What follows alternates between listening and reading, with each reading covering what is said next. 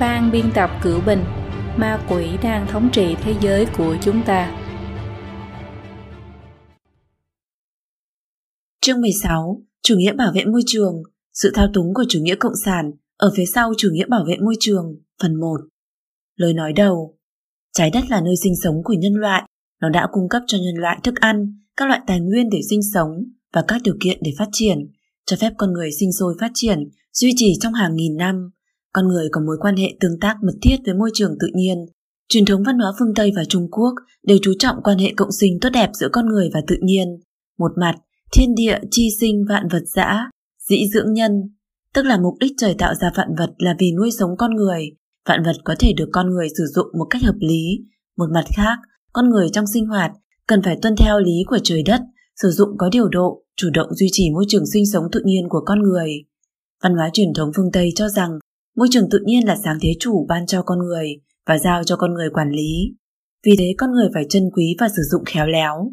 Trong văn hóa truyền thống Trung Quốc, rằng rằng vạn sự vạn vật phát triển cân bằng, không xung đột với nhau. Sách Trung Dung viết, vạn vật tịnh dục nhi bất tương hại, đạo tịnh hành bất tương bội, tạm dịch, vạn vật sinh trưởng không xung đột, đồng hành phát triển không mâu thuẫn.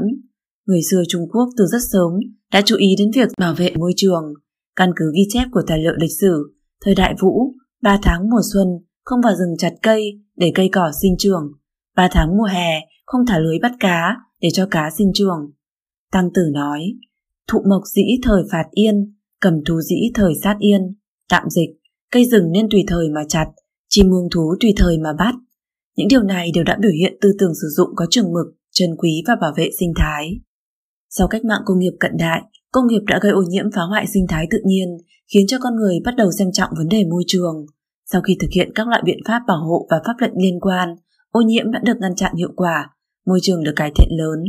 Trong quá trình này, ý thức bảo vệ môi trường của con người được nâng lên, nỗ lực của con người để cải thiện và bảo vệ môi trường tự nhiên đều đáng được ghi nhận. Ở đây cần phân biệt rõ một số khái niệm bảo vệ môi trường, vận động bảo vệ môi trường và chủ nghĩa bảo vệ môi trường. Bảo vệ môi trường theo nghĩa đen chính là bảo vệ đối với môi trường. Từ khi có văn minh nhân loại đã là có sự bảo vệ của con người với môi trường.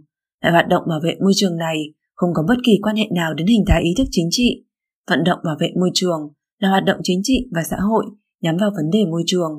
Chủ thể của nó là thông qua các hoạt động chính trị phức tạp và xảo diệu, tấn công bằng truyền thông và vận động quần chúng quy mô lớn để thay đổi những chính sách liên quan đến môi trường, thay đổi những tâm lý và hành vi tập quán của quần chúng. Chủ nghĩa bảo vệ môi trường là một loại hình thái ý thức chính trị và tư tưởng triết học nhấn mạnh vào việc bảo vệ môi trường và chung sống hài hòa giữa con người và tự nhiên. Căn nguyên của vận động bảo vệ môi trường và chủ nghĩa bảo vệ môi trường khác với căn nguyên của chủ nghĩa cộng sản, nhưng tà linh cộng sản vốn giỏi về vận động bắt cóc quần chúng, thao túng và lợi dụng hình thế xã hội. Vì thế, ngay lúc ban đầu, khi chủ nghĩa bảo vệ môi trường hiện đại xuất hiện, tà linh cộng sản đã an bài một hệ thống để lợi dụng và dẫn dắt nó. Nhân tố đằng sau chủ nghĩa bảo vệ môi trường trên phạm vi toàn thế giới ngày nay cực kỳ phức tạp. Nó gắng sức dùng những nguyện vọng tốt đẹp lương thiện của mọi người, dùng những lý do khiến con người phải động lòng để giấy khởi lên một cuộc vận động chính trị bao phủ toàn cầu. Tham gia vào trong đó có không ít những người lương thiện, có tinh thần chính nghĩa và thực sự quan tâm đến tiền đồ vận mệnh của nhân loại. Tuy nhiên, nhân tố đằng sau của cuộc vận động này là tà linh cộng sản. Nó lợi dụng nền tảng đạo đức cao của việc bảo vệ môi trường để thúc đẩy âm mưu của nó. Trong cuộc vận động này, bảo vệ môi trường bị chính trị hóa, bị cực đoan hóa, thậm chí còn bị tôn giáo hóa một cách cao độ. Cơ sở đạo đức truyền thống bị lãng quên, những tuyên truyền có tính đánh lạc hướng, thậm chí các loại thủ đoạn chính trị mang tính cưỡng chế trở thành nhân tố chủ đạo. Chủ nghĩa bảo vệ môi trường đang trở thành chủ nghĩa cộng sản với một loại hình thái khác. Chương này sẽ chú trọng phân tích sâu về việc chủ nghĩa bảo vệ môi trường có mối liên hệ nào với chủ nghĩa cộng sản, chủ nghĩa bảo vệ môi trường bị bắt cóc và biến dạng như thế nào, cho đến việc nó sẽ mang lại những ảnh hưởng gì. Một Căn nguyên cộng sản của chủ nghĩa bảo vệ môi trường Vì mục tiêu cuối cùng là tiêu diệt nhân loại, Tà Linh Cộng sản đã chuẩn bị kỹ lưỡng trong rất nhiều phương diện. Chủ nghĩa cộng sản bắt đầu từ châu Âu, sau đó lại phát động bạo lực cách mạng để nắm chính quyền tại hai quốc gia lớn ở phía đông là Nga và Trung Quốc. Tiếp đến là sự đối đầu trong thời gian dài của phe Cộng sản và xã hội phương Tây trong chiến tranh lạnh. Sau sự sụp đổ của khối Cộng sản tại Liên Xô và Đông Âu, tà linh cộng sản mưu đồ bắt đầu bố trí đồng thời các nhân tố chủ nghĩa cộng sản ở phương Đông và phương Tây để kiến lập một chính phủ toàn cầu, kiểm soát và khống chế nghiêm ngặt. Vì để thực hiện mục tiêu này, tà linh phải tạo ra hoặc lợi dụng một kẻ địch đủ để uy hiếp toàn nhân loại, để đe dọa nhân loại từ bỏ quyền tự do cá nhân và chủ quyền quốc gia dân tộc, tạo ra nỗi lo sợ đối với thảm họa sinh thái và môi trường mang tính toàn cầu có thể nói là lựa chọn tất nhiên của nó. 1.1 Ba giai đoạn phát triển của chủ nghĩa bảo vệ môi trường Sự hình thành và phát triển của chủ nghĩa bảo vệ môi trường có liên quan rất lớn đến chủ nghĩa cộng sản. Nói một cách cụ thể, sự phát triển của nó đã trải qua ba giai đoạn. Giai đoạn thứ nhất là thời kỳ chuẩn bị lý luận. Giai đoạn này có thể tính từ khi Marx và Engels xuất bản tuyên ngôn Đảng Cộng sản cho đến ngày trái đất lần đầu tiên vào năm 1970. Trong thời kỳ ban đầu của giai đoạn này, Marx và các môn đồ của ông ta không coi chủ nghĩa bảo vệ môi trường là trọng điểm lý luận, luận thuật của mình. Nhưng quan điểm thuyết vô thần và thuyết tuyên hóa của chủ nghĩa Marx thì tự bản thân nó lại rất phù hợp với khuynh hướng chủ yếu của chủ nghĩa bảo vệ môi trường. Marx tuyên bố chủ nghĩa tư bản là đối lập với tự nhiên, tức môi trường. Các môn đồ của Marx đã tạo ra cụm từ hệ thống sinh thái, ecosystem, chủ nghĩa bảo vệ môi trường âm thầm nảy nở trong một số môn học. Trong 10 năm cuối của giai đoạn này, tức là từ năm 1960 đến năm 1970, hai cuốn sách bán chạy là Mùa xuân yên tĩnh 1962 và Bùng nổ dân số 1968 nổi lên ở Mỹ. Chủ nghĩa bảo vệ môi trường mượn khái niệm bảo vệ môi trường để bước ra công chúng. Cột mốc đánh dấu giai đoạn thứ hai là năm 1970 khi hoạt động Ngày Trái Đất lần đầu tiên được cử hành. Năm 1972, Liên Hợp Quốc tổ chức Đại hội Môi trường lần đầu tiên ở Stockholm. Các tổ chức khác nhanh chóng được sinh ra trong giai đoạn này, các hoạt động cũng tăng lên. Ở Mỹ và châu Âu đều tiến hành các hoạt động tấn công chính trị với quy mô khác nhau như tuyên truyền, biểu tình, nghiên cứu khoa học, lập pháp, hội nghị, vân vân. Nói một cách tổng quan, phong trào phản văn hóa ở phương Tây những năm 1960 của thế kỷ trước là một cuộc trình diễn và duyệt binh của nhân tố tả linh cộng sản trong nội bộ phương Tây. Chúng sử dụng danh nghĩa phong trào dân quyền và phong trào hòa bình phản chiến để leo lên vũ đài xã hội và chính trị. Nhưng nhân tố chủ nghĩa cộng sản với số lượng cự đại, khí thế hung hãn, chúng nhanh chóng tràn sang các cuộc chiến khác chống lại chủ nghĩa tư bản với các hình thức khác nhau như phong trào nữ quyền và phong trào hợp pháp hóa đồng tình luyến ái. Sau những năm 1970, phong trào chống chiến tranh Việt Nam thoái trào, một bộ phận nhân tố chủ nghĩa cộng sản tiến vào trong thể chế, dấy lên cuộc trừng trinh trong thể chế, một bộ phận khác tràn sang chủ nghĩa nữ quyền và chủ nghĩa bảo vệ môi trường. Đây là nguyên nhân căn bản của thế lực chủ nghĩa bảo vệ môi trường tăng cao.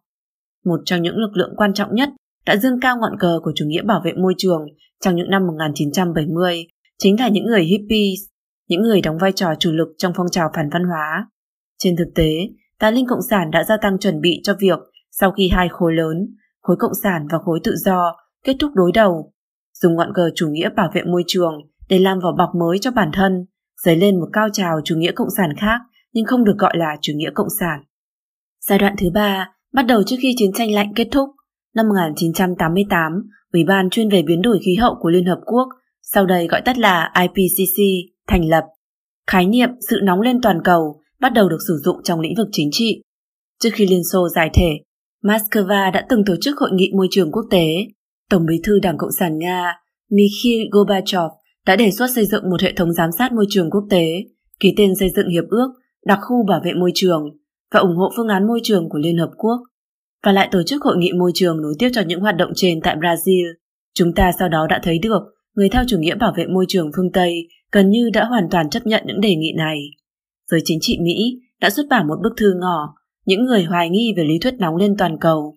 Sự nóng lên toàn cầu trở thành một kẻ địch chủ yếu mà những người theo chủ nghĩa bảo vệ môi trường, những người đứng đầu của nó là những người theo chủ nghĩa cộng sản giả trang, dựng lên cho nhân loại trong giai đoạn này. Mượn cớ bảo vệ môi trường đều đột ngột tăng mạnh tuyên truyền, xây dựng pháp luật bảo vệ môi trường, số lượng công ước môi trường tăng nhanh, lớn thêm về quy mô. Chủ nghĩa bảo vệ môi trường đã trở thành công cụ chủ yếu để hạn chế quyền tự do công dân các nước, tước đoạt chủ quyền quốc gia dân tộc, hạn chế và công kích xã hội tự do phương Tây. Sau khi chiến tranh lạnh kết thúc, những người cộng sản Đông Âu và Liên Xô trước đây, những người theo chủ nghĩa cộng sản phương Tây và những người đồng chí đã đồng loạt thay đổi cách thức, tham gia vào cuộc vận động bảo vệ môi trường, chủ nghĩa bảo vệ môi trường và phong trào môi trường đột ngột sôi động lên, thành thế trở nên rầm rộ, đồng thời có màu sắc chủ nghĩa cộng sản càng rõ ràng hơn. 1.2 Chủ nghĩa bảo vệ môi trường kế thừa thái độ đối với môi trường của chủ nghĩa Marx. Những người thuộc các tín ngưỡng chính giáo Đông Tây phương nhìn nhận, con người là do thần mô phỏng hình tượng của bản thân mà tạo ra, sinh mệnh của con người cũng vì thế mà có giá trị và sự tôn nghiêm cao hơn các sinh mệnh khác trên địa cầu. Cùng với đó, môi trường tự nhiên cũng là do thần sáng tạo ra dành cho con người. Con người có nghĩa vụ bảo vệ môi trường tự nhiên, môi trường tự nhiên tồn tại là vì con người mà không phải là ngược lại. Nhưng trong mắt của những người vô thần và người duy vật, sinh mệnh của con người tuyệt không có gì đặc thù như thế. Anken khẳng định trong cuốn sách Chống Turing, tiếng Đức Anti-Turing, hay tên khác là ông Eugen Turing đã đảo lộn khoa học. Tiếng Đức Hen Eugen Durings Umweltung der Wissenschaft của mình rằng sinh mệnh là hình thức tồn tại của protein.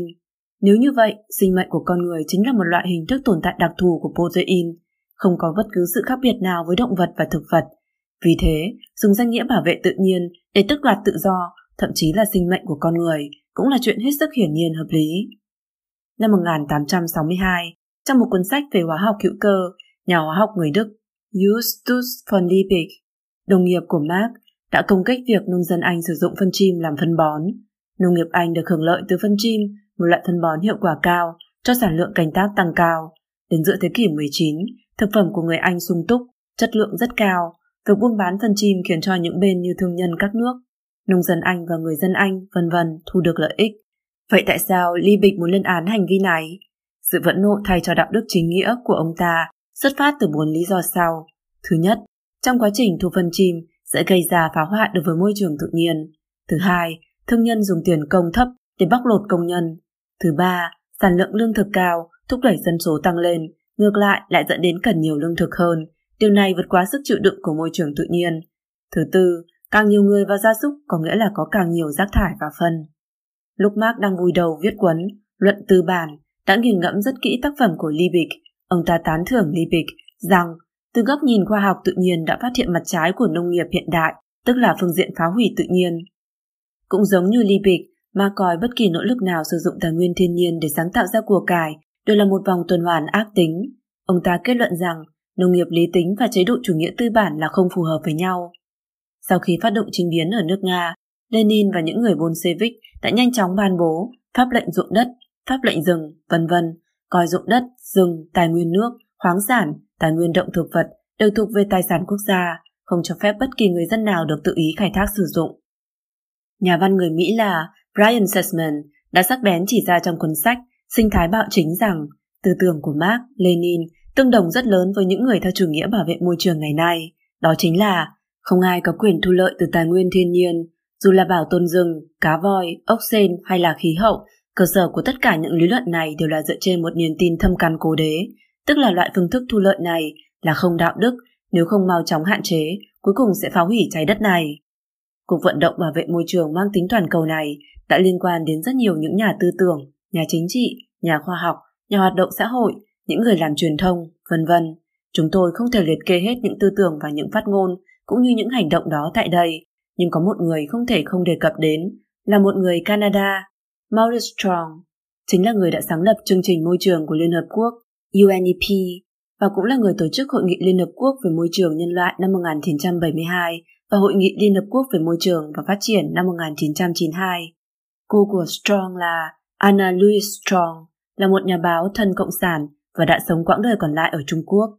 Maurice Strong chịu ảnh hưởng sâu sắc của cô mình. Ông đã miêu tả bản thân là trên hình thái ý thức tôi là người theo chủ nghĩa xã hội trên phương pháp lý luận, tôi là nhà tư bản. Có người cho rằng Strong là kẻ truy cầu quyền lực khiến người ta phát sợ. Quan điểm của ông ta cũng cấp tiến như những người biểu tình dưới đường phố của chủ nghĩa bảo vệ môi trường cấp tiến nhất. Nhưng ông ta không khản giọng hô khẩu hiệu trước hàng rào cảnh sát được bố trí bên ngoài hội nghị toàn cầu, mà là với danh nghĩa là tổng thư ký, nắm trong tay chiếc búa chủ trì hội nghị bên trong hội trường. Các quan điểm được thể hiện bởi Cơ quan Môi trường Liên Hợp Quốc do Strong lãnh đạo hoàn toàn giống với quan điểm của chủ nghĩa Marx. Quyền tư hữu đất đai là công cụ chủ yếu của tích lũy của cải, có tác dụng dẫn đến bất công xã hội. Vì thế, công hữu quyền sử dụng đất đai là tất yếu. Sau khi Maurice Strong nghỉ hưu, đã chọn định cư ở Bắc Kinh, đến năm 2015 thì qua đời.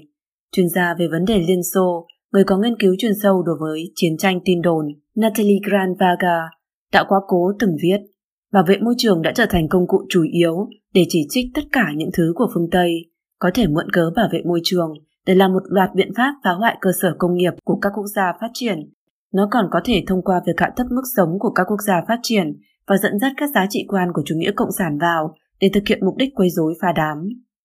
Trên thực tế, tư tưởng chủ nghĩa bảo vệ môi trường không chỉ đến từ khối cộng sản cũ, tà linh cộng sản bố trí đồng thời tại Đông và Tây phương trong nội bộ thế giới tự do cũng gieo vào rất nhiều hạt giống hủy diệt. Rất nhiều các loại học thuyết, đoàn thể, phong trào, chính sách của chủ nghĩa bảo vệ môi trường đều là có liên quan mật thiết với chủ nghĩa cộng sản. Chúng tôi sẽ nêu ra ví dụ để làm rõ điều này. 1.3 Chủ nghĩa Marx sinh thái Ray Lancaster và Arthur Tansley, những người Anh đã đề xuất khái niệm sinh thái cuối thế kỷ 19 và đầu thế kỷ 20, đều là những người theo chủ nghĩa Fabian. Chủ nghĩa Fabian là một biến thể của chủ nghĩa Marx.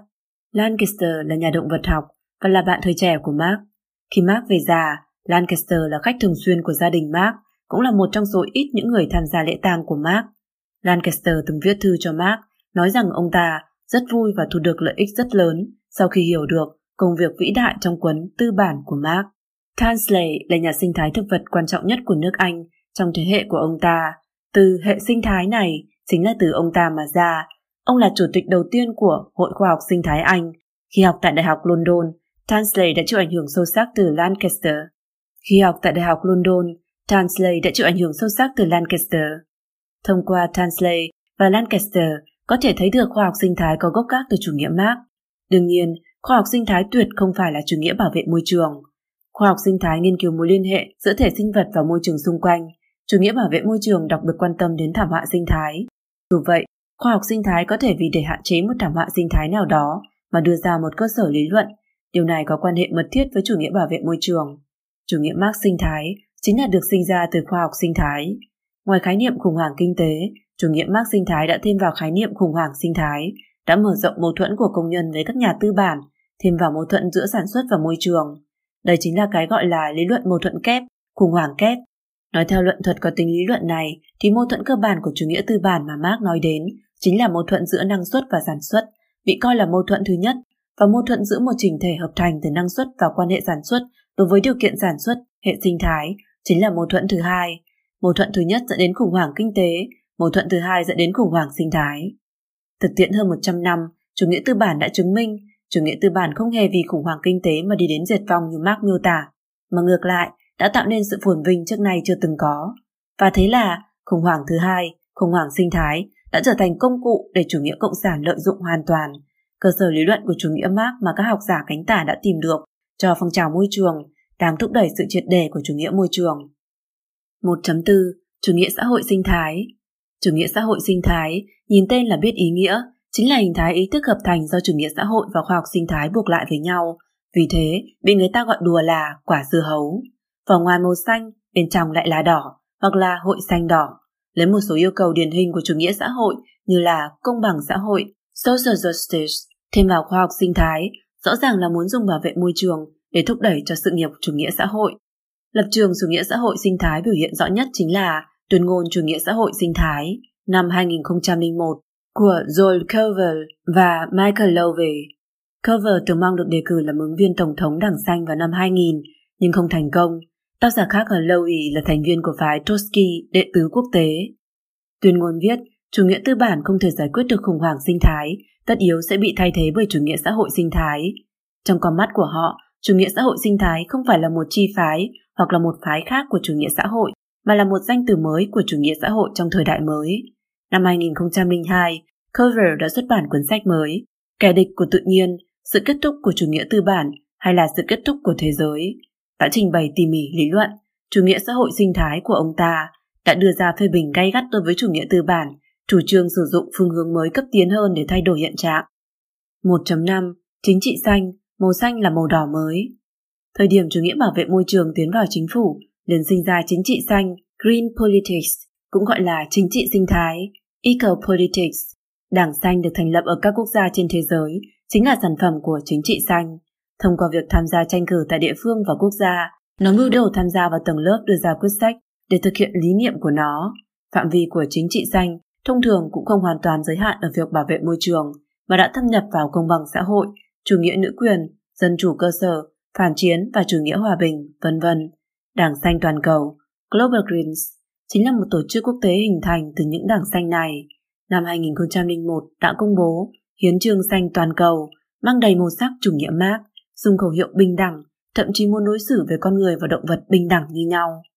Do chủ nghĩa bảo vệ môi trường thường bị chủ nghĩa xã hội và chủ nghĩa cộng sản dẫn dắt, hơn nữa sau khi Liên Xô và khối cộng sản Đông Âu bị giải thể, rất nhiều đảng viên cộng sản và lực lượng tàn dư của chủ nghĩa cộng sản trước kia bắt đầu tổ chức ra đảng xanh hoặc tham gia những đảng xanh đã hoạt động, khiến cho rất nhiều người trong đảng xanh đều bị lệch về phía tả trên hình thái ý thức. Vì thế đã xuất hiện một từ gọi là xanh tả, green left.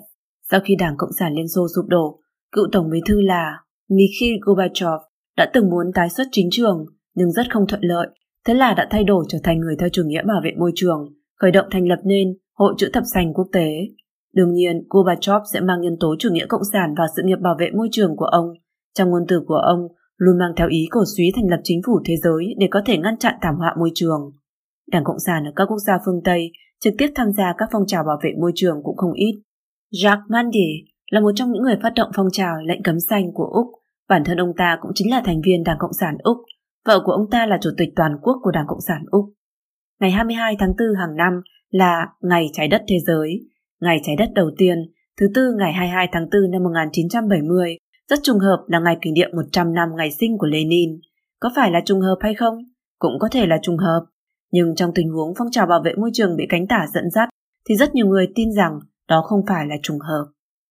1.6 Chủ nghĩa khủng bố sinh thái Chủ nghĩa bảo vệ môi trường chịu ảnh hưởng của cánh tả từ lúc mới sinh ra đã khá là cấp tiến. Nó có rất nhiều những nhánh cấp tiến, gồm khoa học sinh thái chuyên sâu, Deep Ecology, chủ nghĩa nữ quyền sinh thái, Ecofeminism, sinh thái học xã hội, Social Ecology và chủ nghĩa khu vực sinh vật, Bioregionalism, vân vân. Trong đó còn có một số tổ chức đặc biệt cấp tiến, gồm có các tổ chức khá nổi tiếng như ưu tiên trái đất, Earth First, mặt trận giải phóng trái đất, Earth Liberation Front, vân vân. Họ chọn dùng các hành động trực tiếp để ngăn chặn các hành vi phá hoại môi trường như đặt bom và phóng hỏa bị gọi là chủ nghĩa khủng bố sinh thái, eco-terrorism. Ưu tiên trái đất hưng khởi từ năm 1979, khẩu hiệu là bảo vệ mẹ trái đất, quyết không thỏa hiệp, no compromise in defense of Mother Earth.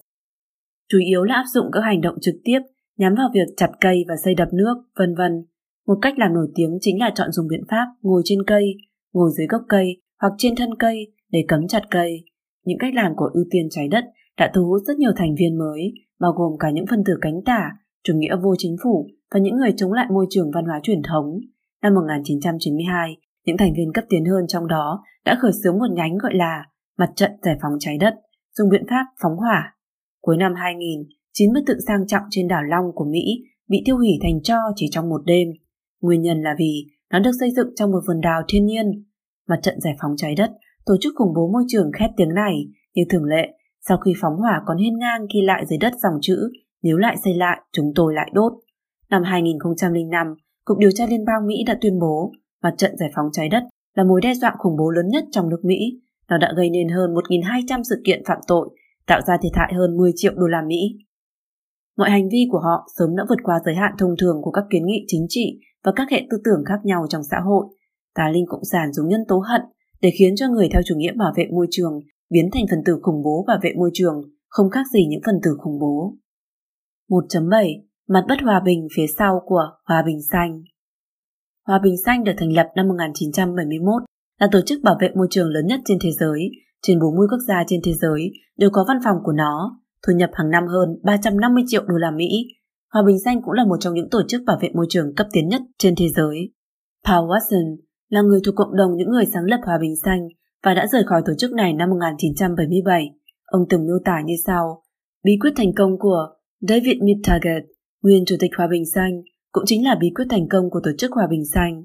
Không quan trọng cái gì thật sự là thật, chỉ quan trọng cái gì mà mọi người tin là thật.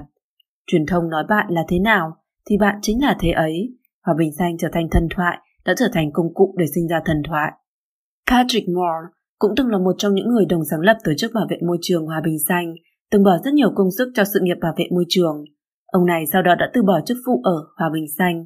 Nguyên nhân là do ông phát hiện về mặt chính trị, tổ chức này đã nhanh chóng ngả về cánh tả, biến đổi thành một tổ chức cực đoan và có cả chương trình nghị sự chính trị, ví dụ có ý thù địch với một loạt các hóa chất công nghiệp. Các chính sách của nó dựa trên các mục đích chính trị hơn là khoa học. Vì đạt mục đích mà không từ thủ đoạn nào, đây là sách lược của những tổ chức bảo vệ môi trường cấp tiến bao gồm hòa bình xanh trong đó. Về mặt này thì chủ nghĩa bảo vệ môi trường cấp tiến là hoàn toàn y hệt với chủ nghĩa cộng sản. Năm 2007, 6 thành viên hòa bình xanh vì đột nhập và phá hoại một nhà máy nhiệt điện của Anh đã tạo ra tổn thất lên đến 30.000 bảng Anh và bị khởi tố. Họ đã thừa nhận mưu đồ đóng cửa nhà máy điện, nhưng họ tự xưng việc làm này của họ là vì ngăn chặn thiệt hại lớn hơn, khí thải nhà kính gây ra thảm họa khí hậu. Tòa án cuối cùng phán xét hành vi của họ là vô tội. Trước đó, Hòa Bình Xanh đã từng có rất nhiều lần thắng án như vậy, bao gồm việc phá hoại nhà máy điện nguyên tử, công ty ô tô, thậm chí là nhà máy sản xuất máy bay chiến đấu, vân vân. Rất nhiều người có kiến thức lo lắng rằng, theo logic này, còn có giới hạn giữa hợp pháp và vi pháp nữa hay không? Chủ nghĩa Mark Lenin truyền thống lợi dụng tà thuyết Utopia để hợp pháp hóa việc giết người phóng hỏa và cướp đoạt tài sản. Các biến thể của chủ nghĩa cộng sản khoác lên chiếc áo bảo vệ môi trường màu xanh là cổ suý thảm họa môi trường, dùng nó để làm biến dị giá trị quan của con người. Phần trên đã trình bày thành viên Hòa Bình Xanh đã thành công trong việc thuyết phục bồi thẩm đoàn tiếp nhận tính chính đáng trong động cơ phạm tội của họ.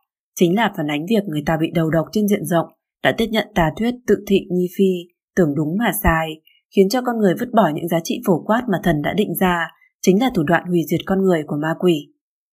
2. Sự hoang đường của đồng thuận biến đổi khí hậu Biến đổi khí hậu là chủ đề nóng của xã hội ngày nay. Sự tranh luận của công chúng xung quanh chủ đề này cũng vô cùng nóng bỏng.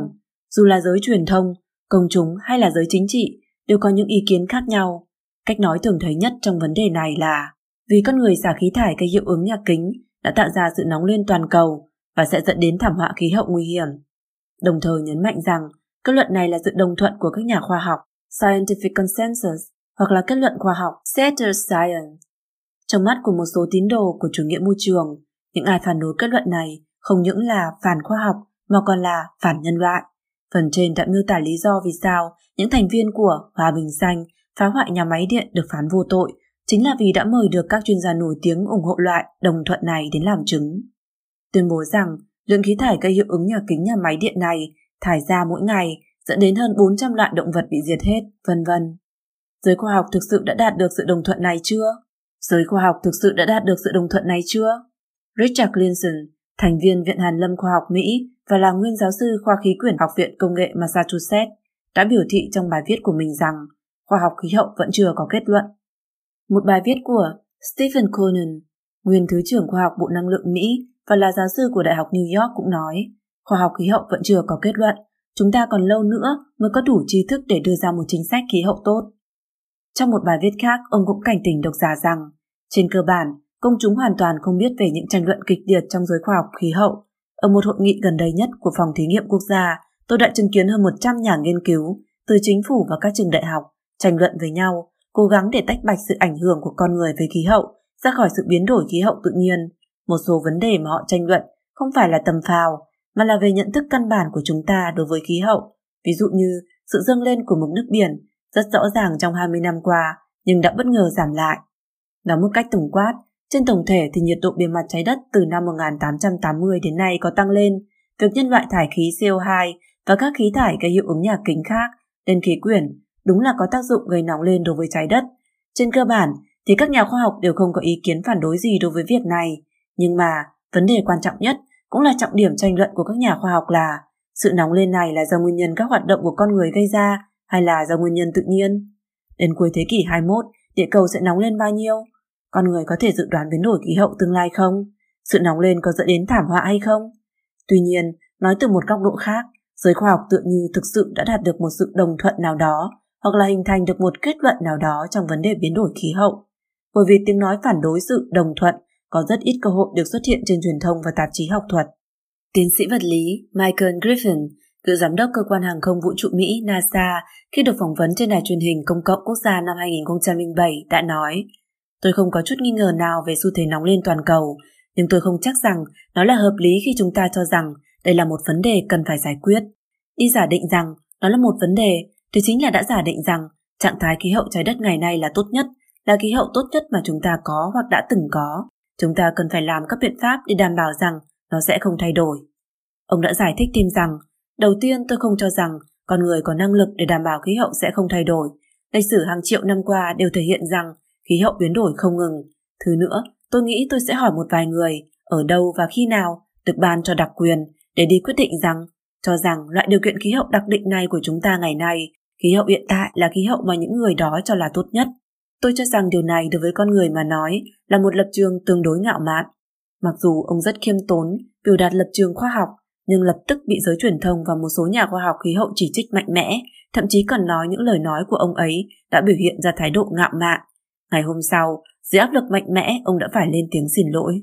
Vài tháng sau sự việc trên, ông đã lên tiếng bình luận trong một cuộc phỏng vấn khác rằng cá nhân tôi cho rằng mọi người đã đi quá trong các cuộc thảo luận về biến đổi khí hậu, đến mức mà thảo luận những chủ đề này từ góc độ kỹ thuật đơn giản là bất hợp pháp. Nó dường như đã nhận được địa vị của tôn giáo, tôi cảm thấy rằng điều này thật đáng tiếc. Quan điểm của ông đối với đồng thuận khoa học đã cho thấy cái gọi là sự đồng thuận trong vấn đề khí hậu, thực sự đó không phải là quá trình khoa học. Ông cho rằng khoa học phát triển tiến lên là kết quả của tranh luận.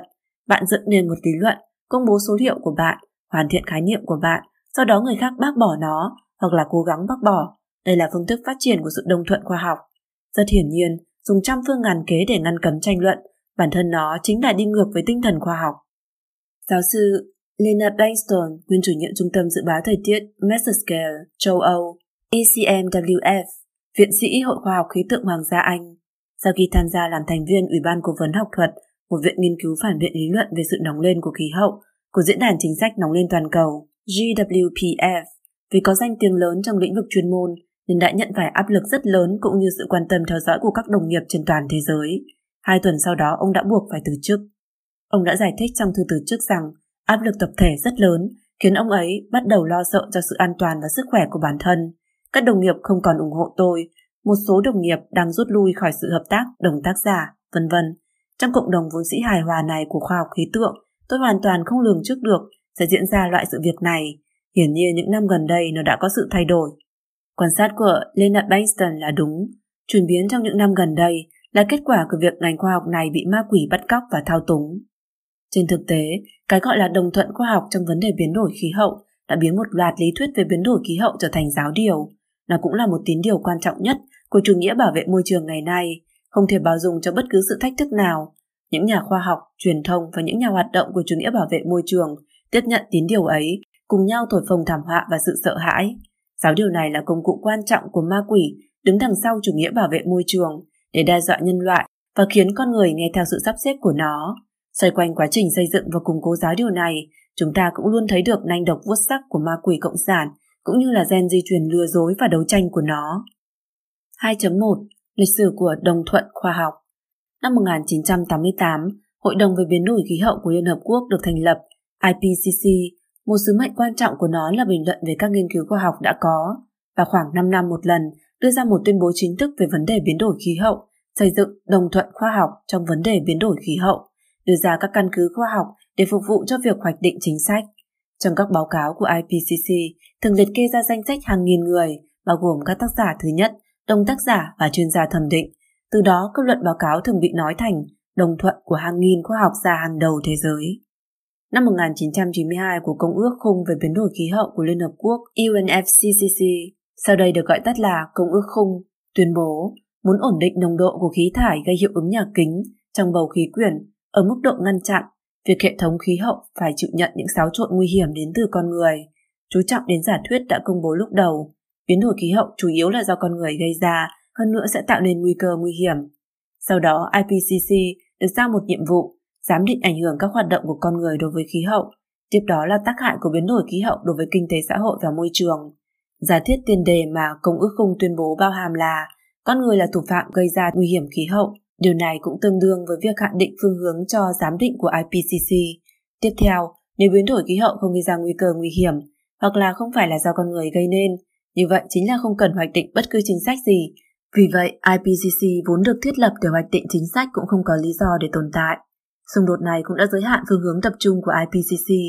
Kết hợp với đoạn lịch sử nêu trên để xem xét, chúng ta không khó để lý giải được những sự việc phát sinh xung quanh quá trình thành lập sự đồng thuận IPCC như dưới đây.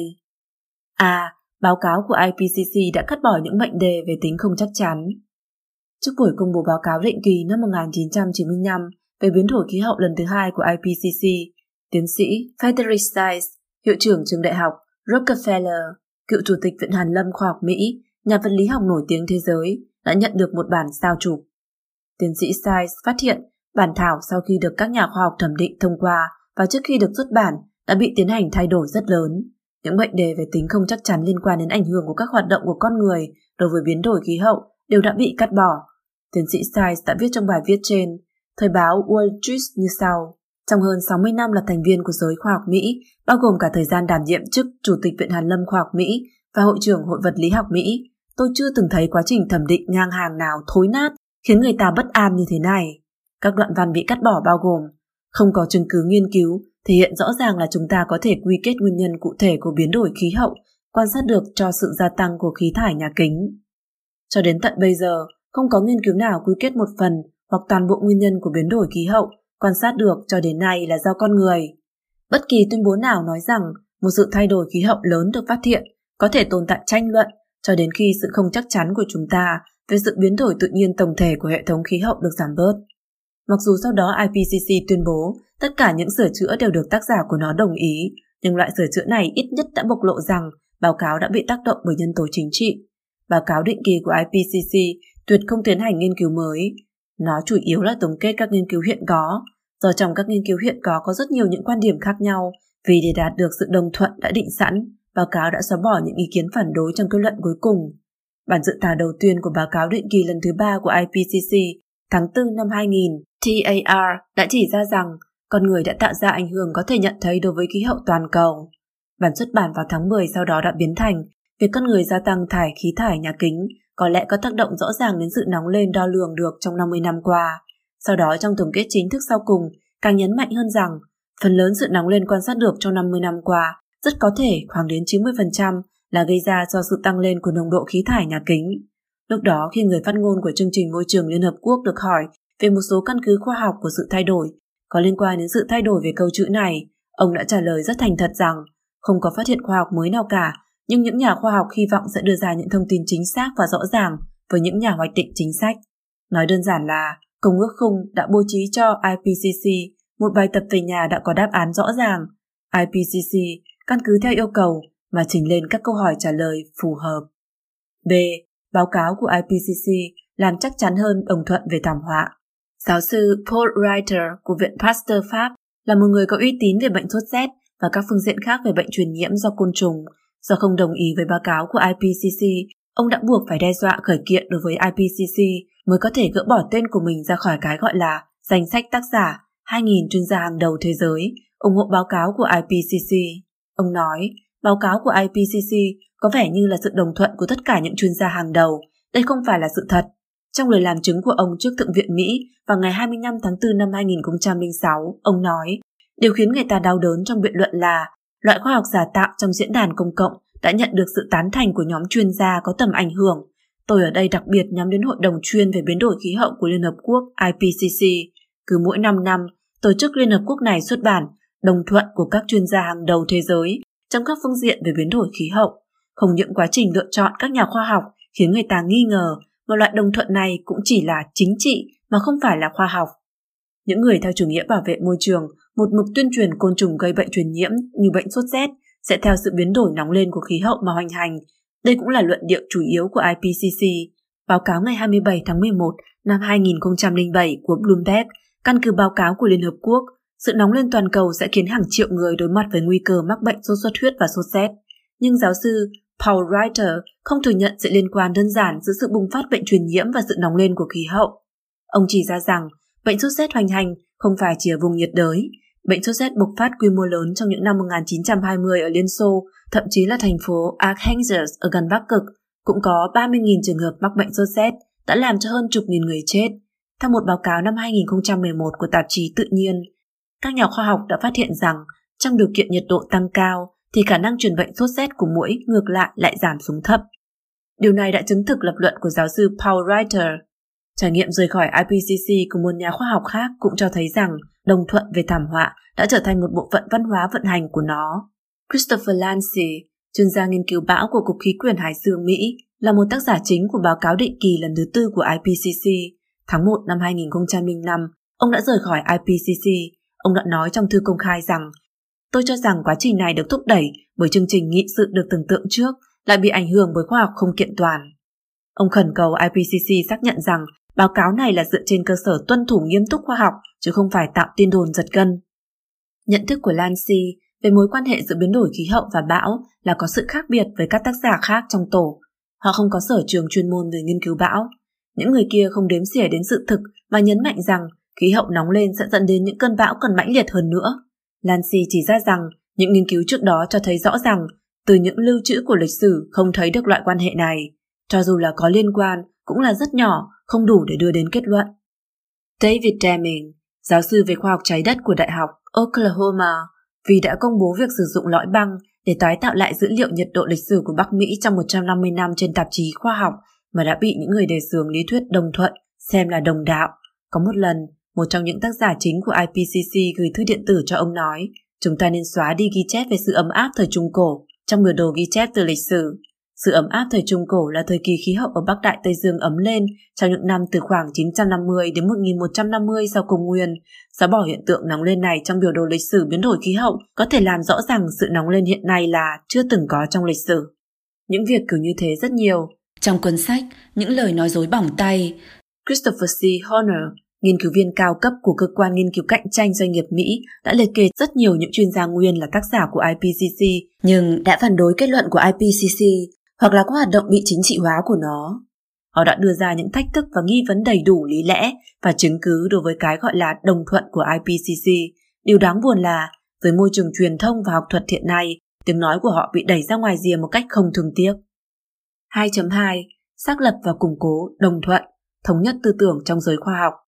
Việc xác lập và củng cố cái gọi là đồng thuận trong vấn đề biến đổi khí hậu là một bước chủ yếu mà ma quỷ lợi dụng chủ nghĩa bảo vệ môi trường để khống chế nhân loại phóng đại ý thức về thảm họa để trợ giúp cho việc biến dị giá trị quan của nhân loại và cuối cùng là thành lập nên một chính phủ siêu cấp ở thế gian, thúc đẩy bước đi chủ yếu của chủ nghĩa cộng sản.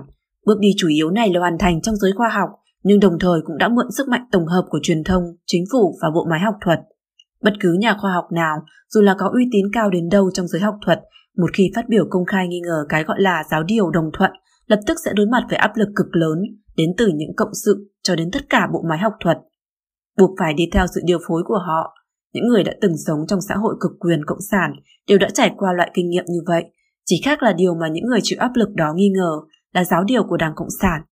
Giáo sư David Bellamy là chuyên gia hoạt động môi trường nổi tiếng người Anh và là chủ tịch Hội động vật hoang dã hoàng gia, nhưng sau khi ông công khai phát ngôn rằng không tin tưởng giáo điều đồng thuận của lý thuyết nóng lên toàn cầu, Hội động vật hoang dã hoàng gia đã ra tuyên bố thể hiện sự không hài lòng với ông sau đó ông đã không được bổ nhiệm chức chủ tịch của hội này nhiệm kỳ sau. Những người theo chủ nghĩa bảo vệ môi trường trước đây tôn kính ông đã chuyển sang cho rằng ông có vấn đề về trí tuệ hoặc cho là ông đã nhận tiền từ các công ty dầu hỏa. Hank Tennekes, chủ tịch Hội khí tượng Hoàng gia Hà Lan, do không ủng hộ giáo điều đồng thuận trong vấn đề nóng lên của khí hậu, ông đã bị cách chức. Tương tự như vậy, Arsene Will Nelson, quan chức của Tổ chức Khí tượng Thế giới, đã bị quan chức của IPCC vụ oan cho là công cụ của giới công nghiệp. Hai nhà nghiên cứu người Italy là Alfonso Sutera và Antonio Speranza đã không nhận được sự tài trợ của các quỹ nghiên cứu sau khi họ nghi ngờ về lý thuyết nóng lên của khí hậu. Patrick J. Michaels, chủ tịch nhiệm kỳ trước của Hiệp hội các nhà khoa học khí hậu Liên bang Mỹ và là nhà khoa học khí hậu của trường đại học Virginia, trong tác phẩm Khí hậu cực đoan, khoa học nóng lên toàn cầu mà họ không muốn bạn biết, đã liệt kê ra rất nhiều ví dụ về việc chủ nghĩa bảo vệ môi trường dùng các loại biện pháp chính trị để áp chế những phản đối khoa học trong việc đạt được đồng thuận, bởi vì ông kiên trì quan điểm rằng khí hậu sẽ không dẫn đến thảm họa, loại lập trường lạc quan này và giáo điều đồng thuận không thống nhất với nhau. Đến một ngày, ông được thống đốc bang thông báo rằng không thể phát biểu về vấn đề nóng lên toàn cầu dưới thân phận là một nhà khoa học khí hậu của tiểu bang nữa. Cuối cùng, ông đã chọn từ chức. George Taylor, một nhà khoa học khí hậu khác làm việc tại trường đại học bang Oregon, cũng đã gặp phiền phức như vậy. Taylor sau đó đã bị buộc phải từ chức. Tiến sĩ David Legas, cựu chủ nhiệm Trung tâm Nghiên cứu khí hậu của Đại học Delaware, là nhà khoa học khí hậu của bang Delaware, tương tự cũng bị thống đốc bang thông báo rằng không thể phát ngôn với thân phận là nhà khoa học khí hậu của tiểu bang trong vấn đề nóng lên toàn cầu.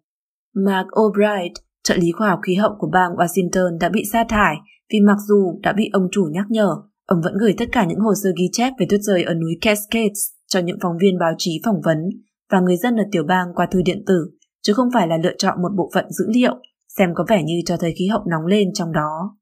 Đáng nói là tiêu điểm của cuộc tranh luận này là lĩnh vực chuyên môn của các nhà khoa học khí hậu Vấn đề khoa học khí hậu mà không phải là vấn đề chính sách của tiểu bang.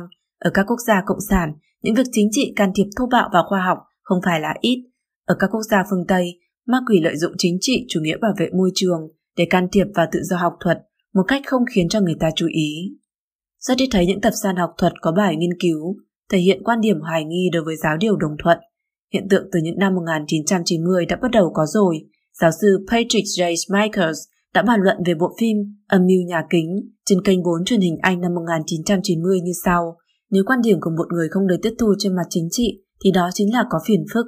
Nếu quan điểm của một người không được chấp nhận về mặt chính trị thì sẽ có rắc rối. Luận văn của ông không chỉ bị một tập san học thuật từ chối xuất bản, ông chất vấn biên tập của tập san rằng tại sao luận văn của ông không được xuất bản.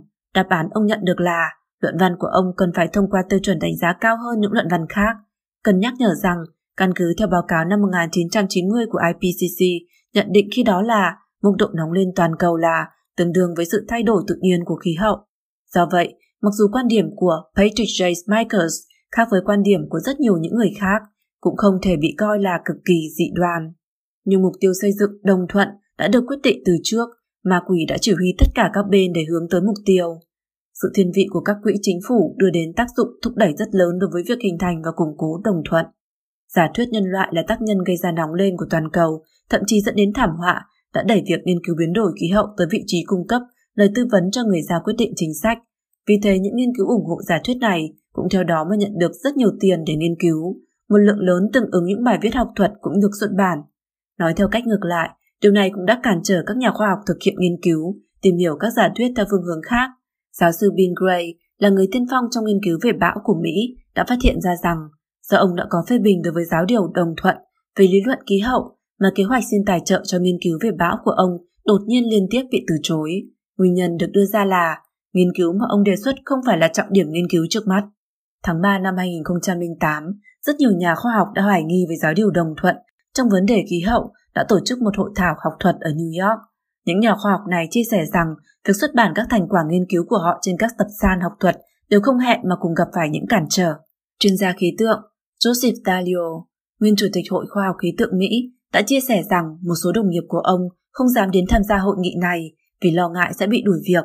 Ông cho rằng đại đa số những nhà khoa học trầm lặng của khoa học khí hậu, khoa học khí tượng và các khoa học liên quan khác có lẽ không ủng hộ cái gọi là lập trường đồng thuận. Năm 2015, giáo sư Judith Curry, Viện trưởng Viện Khoa học Khí quyển và Địa cầu của Học viện Công nghệ Georgia, đã làm chứng tại Thượng viện Mỹ rằng một nhà khoa học làm ở NASA đã chia sẻ với bà rằng tôi đã tham gia một hội nghị nhỏ dành cho những nhà khoa học đến từ một số cơ quan liên đới với NASA. Giám đốc cấp cao của chúng tôi đã nói rằng vị lãnh đạo NASA của ông ấy nói chúng tôi không nên cố công bố các luận văn đi ngược lại với luận điệu nóng lên toàn cầu. Vì ông ấy, vị lãnh đạo của NASA, lo rằng vì thế mà ông ấy sẽ phải đối mặt với những dư luận phản cảm. Giáo sư Judith Curry đã công khai trong lời làm chứng của mình rằng nhà khoa học khí hậu nào phát biểu về tính không chắc chắn của lý luận nóng lên toàn cầu hoặc là quan điểm hoài nghi ở một mức độ nào đó sẽ bị quy là những người phủ nhận. Từ này đến từ việc phủ nhận chủ nghĩa phát xít đã tàn sát hàng loạt người Do Thái, hoặc thương nhân giao dịch mờ ám, merchant of doubt, ám thị rằng đã nhận tiền từ giới công nghiệp nhiên liệu hóa thạch. Động cơ của họ bị xem như là hình thái ý thức hoặc là vì đã nhận tiền từ giới công nghiệp hóa thạch. Bản thân tôi, chính vì đã công khai thảo luận việc IPCC đã đối đãi với vấn đề về tính không chắc chắn như thế nào mà bị quy là kẻ theo dị giáo về khí hậu, phản bội đồng nghiệp. Nhà khoa học khí hậu phải đối mặt với áp lực cực lớn khiến họ phải khuất phục trước cái gọi là đồng thuận. Loại áp lực này không chỉ đến từ các chính trị gia mà còn đến từ cơ quan tài trợ liên bang, các trường đại học và các đoàn thể chuyên môn, cho đến cả những nhà hoạt động chủ nghĩa bảo vệ môi trường xanh và những nhà khoa học tiên phong. Động lực đến từ tiền bạc, danh tiếng và quyền lực đã làm cho loại đồng thuận này trở nên mạnh hơn rất rất nhiều. Giáo sư Judith Curry là viện sĩ của Hội Khoa học Khí tượng Mỹ, từng giữ chức ủy viên Hội đồng Nghiên cứu Khí hậu thuộc Hội đồng Nghiên cứu Khoa học Quốc gia Mỹ National Research Council's Climate Research Committee. Dù rằng bà có thành tích nổi trội trên mặt học thuật, nhưng vì không muốn tiếp tục chịu áp lực mà đã quyết định về hưu sớm. Do những năm gần đây bà phản đối đồng thuận của IPCC mà đã bị cán những từ ngữ ô uế thanh danh như người công bố hàng loạt những thông tin khí hậu giả, phản khoa học, người phủ định, vân vân. Những thứ này không chỉ đến từ truyền thông mà còn đến từ những nhà khoa học và những nghị sĩ quốc hội. một nghị sĩ quốc hội nào đó thậm chí thường gửi thư đến Viện trưởng Học viện Công nghệ Georgia để tra hỏi về động cơ của giáo sư Judith Curry. Bà chia sẻ một nguyên nhân khác khiến bà về hưu sớm là bà cảm thấy thực sự không thể nói cho sinh viên và những người học hệ sau tiến sĩ, postdocs, nên nghiên cứu như thế nào trong vòng xoáy điên cuồng của lĩnh vực khoa học khí hậu.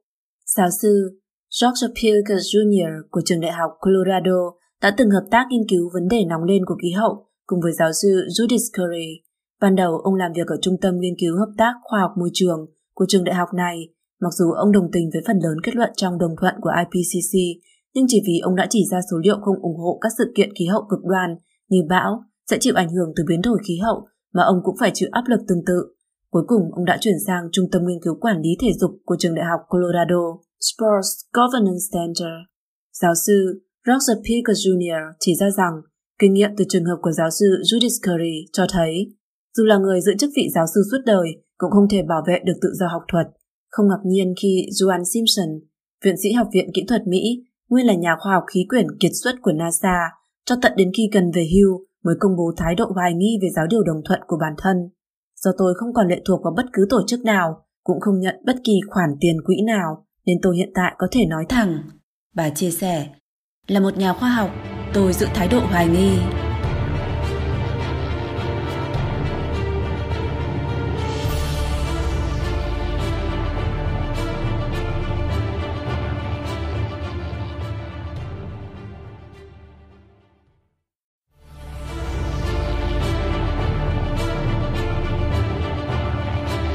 Ban biên tập cửu bình Ma quỷ đang thống trị thế giới của chúng ta. Chương 16 Chủ nghĩa bảo vệ môi trường. Sự thao túng của chủ nghĩa cộng sản ở phía sau chủ nghĩa bảo vệ môi trường. Phần 2 2. Sự hoang đường của đồng thuận biến đổi khí hậu. Tiếp phần 1 2.3 Vì sao những nhà khoa học phái hoài nghi không thừa nhận đồng thuận? Như đã nêu ở phần trên, các nhà khoa học đang có những quan điểm khác nhau rất lớn trong những vấn đề như hoạt động của con người có phải là nhân tố ảnh hưởng chủ yếu đến hiện tượng thay đổi khí hậu và cả dự báo thay đổi khí hậu trong tương lai hay không, vân vân. Những quan điểm khác nhau này xuất phát từ rất nhiều phương diện. Đầu tiên, sự biến đổi của khí hậu là một đề tài cực kỳ phức tạp, liên quan đến rất nhiều lĩnh vực như thiên văn học, khí tượng học, sinh thái học, quang hóa học, quang phổ học, hải dương học, vân vân. Đồng thời, hệ thống khí hậu lại bao hàm rất nhiều những hệ thống nhỏ hơn, có tác dụng tương hỗ chặt chẽ với nhau như khí quyển, hệ thống hải dương, hệ sinh vật, hệ thống tầng nham thạch, vân vân. Trong đó có rất nhiều quá trình vật lý, hóa học, sinh vật vẫn đang là những lĩnh vực mà con người hiện nay còn xa mới biết được rõ. Sự biến đổi của khí hậu ở trái đất chưa hề dừng lại trong những niên đại địa chất trong quá khứ. Sự nóng lên của khí hậu cũng đã lặp lại nhiều lần. Ở triều đại nhà thương của Trung Quốc 3.000 năm trước, vùng đất Trung Nguyên đã từng là một vùng đất cận nhiệt đới, có rất nhiều những ghi chép về việc săn bắt voi trong các văn tự giáp cốt. Khi đó nhiệt độ bình quân cao hơn khoảng 2 độ C so với ngày nay. Thời kỳ sau đó là thời kỳ khí hậu Trung Quốc nóng lạnh đan xen, đến chiều nhà đường lại trải qua một thời kỳ khí hậu nóng nữa. Thời kỳ khai nguyên thịnh thế có thể trồng các loại cam quýt trong cung điện ở Trường An. Ở phương Tây, trong thời đại Trung Cổ ấm nóng, Medieval Warming, khoảng những năm 950 đến 1250 sau công nguyên, người châu Âu đã xây dựng những nhà thờ lớn, cathedrals, to đẹp ở các nơi. Đã có sự thay đổi khí hậu thậm chí là thay đổi vô cùng lớn trong các niên đại địa chất. Ví dụ như đã xảy ra một lần nóng lên rất nhanh ở Bắc bán cầu vào khoảng 11.270 năm trước. Chỉ trong vài năm nhiệt độ đã nhanh chóng tăng lên khoảng 4 độ C. Một lần thời tiết nóng lên nổi tiếng khác trước đó xảy ra vào khi kết thúc thời kỳ lạnh giá Younger Dries trong vài chục năm nhiệt độ đã tăng khoảng 10 độ C. Nguyên nhân gây ra những sự thay đổi khí hậu này đến nay vẫn là đề tài tranh luận của các nhà khoa học. Rất hiển nhiên, nếu chúng ta không giải thích được nguyên nhân biến đổi khí hậu quá khứ, vậy cũng tương tự như vậy, chúng ta cũng sẽ không nắm rõ được nguyên nhân của sự thay đổi khí hậu ở hiện đại. Vì một nguyên nhân nào đó gây ra sự biến đổi khí hậu trong quá khứ, có thể vẫn có tác dụng trong hiện tại. Vì thế, rất nhiều nhà khoa học chủ trương chúng ta nên dùng thái độ khiêm tốn để đối xử với vấn đề thay đổi khí hậu thừa nhận hiểu biết hạn chế của chúng ta.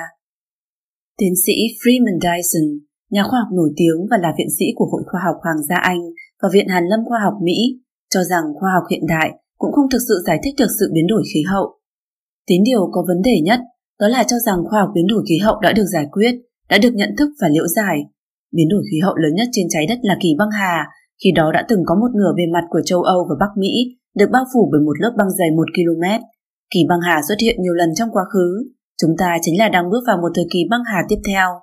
Có rất nhiều lý luận liên quan đến kỳ băng hà, nhưng không có một lý luận nào có thể thực sự lý giải vấn đề này. Khi chúng ta vẫn không lý giải được kỳ băng hà, thì chúng ta vẫn không được tính là lý giải được khí hậu. Do tính chất phức tạp của vấn đề khí hậu, khiến cho nó không cách nào có thể tiến hành thực nghiệm và kiểm chứng được ở một điều kiện có thể kiểm soát được trong phòng thí nghiệm. Vì thế, mô hình khí hậu máy tính đã trở thành một công cụ quan trọng của nghiên cứu biến đổi khí hậu của khoa học nghiên cứu khí hậu ngày nay.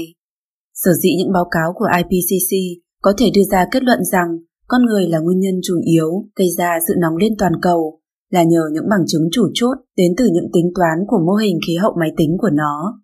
Việc đo lường nhiệt độ sẽ tăng lên bao nhiêu trong khoảng cuối thế kỷ 21 cũng là kết quả từ việc sử dụng mô hình tính toán. Các loại hậu quả mà lý luận thảm họa khí hậu dự đoán cũng là dựa trên cơ sở kết quả dự đoán của mô hình. Rất nhiều nhà khoa học bảo lưu thái độ đối với độ tin cậy của mô hình khí hậu. Giáo sư Judith Curry cho rằng nhân tố tự nhiên có tác dụng chủ yếu trong sự biến đổi khí hậu. Trong bài viết của bà được đăng trên, Nguyệt San Hội Khoa học Khí tượng Mỹ đã chỉ ra rằng IPCC đã bỏ qua tính không chắc chắn trong mô hình tính toán một cách rất ghê gớm. Mô hình khí hậu tồn tại rất nhiều hạn chế về một số quá trình then chốt trong sự biến đổi khí hậu thì hoặc là do sự hiểu biết không đầy đủ của chúng ta hoặc là do khả năng xử lý không đầy đủ của mô hình trên máy tính, từ đó không thể được phản ánh chân thực trong mô hình. Các nhà nghiên cứu mô hình đã sử dụng biện pháp tham số hóa parameterization để làm đơn giản hóa quá trình này theo cách bán kinh nghiệm semi-empirical. Ví dụ như quá trình hình thành mây, bao gồm tác dụng của hơi nước trong đó, quá trình mưa, tác dụng tương hỗ của bức xạ mặt trời và mây, quá trình vật lý hóa học của khí dung giao, những hạt nhỏ thể rắn hoặc lỏng trong khí quyển, vân vân. Điều này khiến cho mô hình có độ không chắc chắn rất lớn. Hơi nước là thành phần chính và chủ yếu nhất của khí gây hiệu ứng nhà kính. Nhưng do tùy vào điều kiện thời gian và không gian thì nó sẽ có sự biến đổi rất lớn. Mức độ không chắc chắn tương ứng cũng lớn hơn, thậm chí tác dụng làm nóng của hơi nước ở các độ cao khác nhau cũng khác nhau. Như vệ tinh đo lường sự phân bố của hơi nước theo phương thẳng đứng nên độ dung sai có thể từ 15 đến 40%. Mây ở tầng thấp của khí quyển vì sự phản xạ của ánh sáng mặt trời mà có tác dụng làm lạnh rất mạnh. Mây ở tầng cao bán trong suốt nên có tác dụng làm tăng nhiệt độ. Có một số khí dung giao, ví dụ như vật chất từ núi lửa phun trào, ngăn cản ánh sáng mặt trời, có tác dụng làm lạnh, nhưng một số lại hấp thu tia bức xạ nhiệt. Ví dụ như khói bụi đen, có tác dụng làm tăng nhiệt độ, đồng thời khí dung giao còn có thể hỗ trợ hình thành mây, dẫn đến hiệu quả làm lạnh gián tiếp. Không gian và thời gian phân bố, đặc tính quang học của khí dung giao và mây cũng có biến đổi rất lớn. Mặt đất do sự phát triển và chết đi của thực vật sẽ thay đổi độ phản xạ của nó, vân vân. Đối với những quá trình quan trọng này, hoặc là do số liệu đo đạc không đầy đủ, hoặc là do trước mắt các nhà khoa học không có sự thấu hiểu đầy đủ đối với những quá trình này, nên đều dẫn đến việc tham số hóa của mô hình khí hậu tồn tại mức độ tự do, tính tùy tiện rất lớn, làm tính không chắc chắn của mô hình bị tăng lên rất nhiều. Điều này dẫn đến việc một số nhà khoa học đã bảo lưu thái độ về độ tin cậy của mô hình, rốt cuộc khí thải nhà kính như CO2 chỉ làm tăng năng lượng trực tiếp radiative forcing của trái đất khoảng 2,5 W trên 1 mét vuông, nhưng năng lượng bức xạ mặt trời mà trái đất tiếp thụ là khoảng 1.366 W trên 1 mét vuông. Độ bất định của tỷ suất phản chiếu do mây hoặc khí dung giao tạo ra chỉ biến thiên 2 trên 1.000. Điều này đã đủ để vượt qua tác dụng của khí thải nhà kính. Các nhà khoa học của Đại học Harvard như Willisun cho rằng mô hình khí hậu không phù hợp để đưa ra dự báo về sự thay đổi của khí hậu trong tương lai. Tiến sĩ Freeman Dyson gọi các tham số trong mô hình là nhân tố kẹo ngọt Fudge Factor bởi vì những nhân tố này có thể được con người điều chỉnh. Ông cho rằng chúng ta có thể học được một số điều từ mô hình, nhưng không thể dùng nó để dự báo. Bạn có một công thức nhưng khi bạn sử dụng nó ở những điều kiện khí hậu khác nhau, khi bạn có gấp đôi lượng khí CO2, bạn sẽ không thể đảm bảo được sự chính xác của mô hình, không có biện pháp kiểm chứng được nó. Ngoài ra, tiến sĩ Freeman Dyson cho rằng IPCC đã bỏ qua tác dụng của mặt trời trong hệ thống khí hậu một cách nghiêm trọng. Ông cho rằng mặt trời mới là nhân tố chủ yếu quyết định sự thay đổi khí hậu, chứ không phải con người. Theo một loạt các luận văn được viết từ những năm 2002 của nhà khoa học người Israel Nir Shaviv, Ông căn cứ trên mối liên hệ giữa lượng tia bức xạ vũ trụ và lượng mây mà vệ tinh đo đạc được, thấy rằng kỳ băng hà trên trái đất có liên hệ với các tia vũ trụ, chỉ ra rằng tia vũ trụ đã dẫn tới sự thay đổi khí hậu. Đồng thời, ông biểu thị sự thay đổi của tia bức xạ mặt trời cũng dẫn tới tác dụng tương tự với hoạt động của con người trong sự tăng cao của nhiệt độ bình quân trên toàn trái đất trong thế kỷ 20. Nếu không muốn nói là lớn hơn, ông cho rằng không những thế, tác động của khí thải nhà kính của con người đối với sự nóng lên toàn cầu trên thực tế nhỏ hơn so với nhận thức thông thường. Hơn nữa, hệ thống khí hậu trái đất cũng không mẫn cảm, dễ bị tác động như những nhận thức thông thường trước nay. Mặt khác, bản thân khí hậu tồn tại những quá trình thay đổi nội tại của nó. Điều này vẫn chưa được nhận thức đầy đủ, từ đó dẫn đến việc những mô hình khí hậu không thể phản ánh chính xác những hiện tượng này. Ví dụ như, mô hình khí hậu hiện có không thể miêu tả chính xác, lại càng không có biện pháp dự báo hiện tượng El Nino. Kể từ mức nhiệt độ cao nhất trong thế toàn tân, thế Miocene, khoảng 7.000 năm đến 9.000 năm trước đến nay, nhiệt độ toàn cầu đã hạ xuống 0,5 độ C đến 1 độ C. Nhưng mô hình này lại cho thấy trong 11.000 năm qua, nhiệt độ đã tăng từ 0,5 độ C đến 10 độ C. Vì khoảng 6.000 đến 7.000 năm trước, hàm lượng CO2 liên tục tăng lên, điều này cho thấy mô hình trở nhạy cảm với tác dụng gây nóng lên của khí thải nhà kính. Nói một cách thông thường, thì trong các nhân tố khống chế sự thay đổi khí hậu trong hệ thống khí hậu, mô hình chỉ có thể phản ánh hệ quả tăng lên của nhiệt độ do khí thải nhà kính gây ra, nhưng lại không phản ánh chính xác sự giảm nhiệt độ do các nhân tố khác gây ra. Ngoài ra, từ năm 1998 đến năm 2013, người ta đo đạc được rằng sự gia tăng nhiệt độ trong kết quả gần như dừng lại. Năm 2013, Hans von Storch, nhà khoa học khí hậu người Đức, giáo sư của Đại học Hamburg đã cho biết chúng tôi đang đối mặt với một vấn đề khó. Xu hướng tăng trưởng của tỷ lệ khí thải CO2 những năm gần đây trên thực tế còn cao hơn rất nhiều so với sự lo ngại của chúng ta. Vì vậy, theo đại đa số các mô hình khí hậu, trong 10 năm qua, chúng ta sẽ thấy nhiệt độ tăng khoảng 0,25 độ C, 0,45 độ F. Nhưng tình huống này lại không xảy ra. Trên thực tế, nhiệt độ chỉ tăng lên 0,06 độ C, 0,11 độ F trong 15 năm qua. Ông cho rằng điều này chứng minh hoặc là mô hình đã nhấn mạnh vào tác dụng của khí CO2 hoặc là mô hình đã xem nhẹ sự thay đổi tự nhiên của khí hậu. Đối với việc nhìn nhận như thế nào về quá trình nội bộ của hệ thống khí hậu, các nhà khoa học đều có những quan điểm khác nhau. Tiến sĩ Richard Linson của Viện Hàn lâm Khoa học Mỹ được đề cập đến ở trên cho rằng trong hệ thống khí hậu tồn tại những cơ chế điều tiết tự nhiên của nó, vì thế tác dụng làm tăng nhiệt độ do khí thải nhà kính gây ra nhỏ hơn rất nhiều. Trong luận văn công bố năm 2001 của ông đã chỉ ra rằng căn cứ theo số liệu đo đạc, các đám mây trên cao ở vùng nhiệt đới có thể cho ánh sáng mặt trời xuyên qua nhưng sẽ ngăn cản tia hồng ngoại từ mặt đất xuyên qua, có tác dụng của nhà kính, có mối tương quan ngược với nhiệt độ mặt nước biển. Khi nhiệt độ tăng cao, lượng mây sẽ giảm, lúc này cho phép bề mặt trái đất được tản nhiệt thông qua việc bức xạ hồng ngoại ra vũ trụ một cách không bị cản trở. Loại cơ chế điều tiết tự nhiên này tương tự như đồng tử mắt người, triệt tiêu hiệu ứng nhà kính một cách rất mạnh mẽ. Lý luận này hiện tại vẫn trong quá trình tranh luận bảo vệ. Giáo sư Roy Spencer của Đại học Alabama từng là nhà khoa học gia của NASA, đã tổng kết kết quả đo đạc bằng vệ tinh, đề xuất các cách nhìn nhận lý giải khác nhau về tác dụng của mây trong mô hình khí hậu. Ông chỉ ra rằng, mô hình khí hậu hiện tại dựa vào hiện tượng lượng mây biến đổi theo nhiệt độ mà người ta đo đạc được mà coi việc mây hình thành và tiêu mất là kết quả của việc nhiệt độ thay đổi, nhưng tình huống thực tế lại hoàn toàn ngược lại là do sự thay đổi của lượng mây gây ra sự thay đổi của nhiệt độ, đồng thời điều này sẽ dẫn đến việc tác dụng tăng nhiệt độ của khí thải nhà kính nhỏ hơn rất nhiều so với dự báo của các mô hình khí hậu hiện có. Về việc lý giải như thế nào đối với các số liệu về khí tượng đo đạc được cho đến độ tin cậy của các số liệu, các nhà khoa học vẫn có những cách nhìn khác nhau. Giáo sư khí quyển học John Christie, chủ nhiệm Trung tâm Nghiên cứu Hệ thống Khoa học Địa cầu của trường đại học Alabama, là một trong những tác giả chủ chốt của IPCC.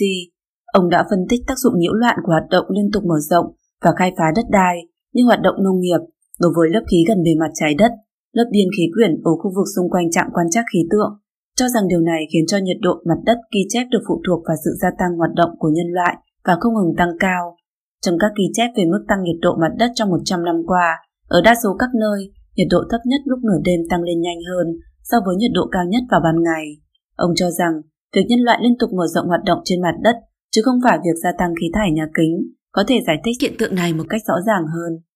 Ngoài ra, các nhà khoa học cũng có tranh luận đối với tất cả những tác động gây ra do sự nóng lên của khí hậu. Ví dụ như năm 2014, giáo sư David Rosser, chủ nhiệm Trung tâm Nghiên cứu Khí hậu của Đại học Delaware, đã làm chứng tại Thượng nghị viện Mỹ rằng kết luận của tôi là khi thời tiết của nước Mỹ lạnh giá, hạn hán càng xảy ra thường xuyên hơn và còn nghiêm trọng hơn. Vì thế, ghi chép lịch sử tuyệt đối cũng ủng hộ cách nhìn rằng sự nóng lên toàn cầu sẽ gây ra ảnh hưởng xấu đối với hoạt động nông nghiệp. Tiến sĩ William Harper, nguyên phó hiệu trưởng trường đại học Princeton, từng làm chứng tại Thượng nghị viện. Từ trên lịch sử mà xem xét, thì mức CO2 hiện nay là khá thấp. Hàm lượng CO2 tăng cao sẽ đem lại những điều tốt cho thực vật và canh tác nông nghiệp. Đây đều là những điều bị IPCC bỏ qua.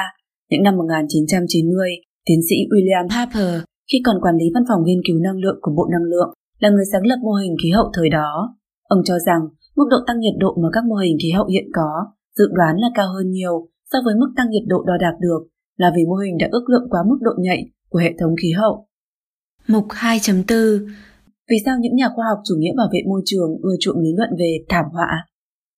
Một nhà khoa học chủ quản của IPCC từng nói, nếu chúng ta hy vọng tương lai sẽ có một chính sách môi trường tốt, thì điều chúng ta phải có là thảm họa.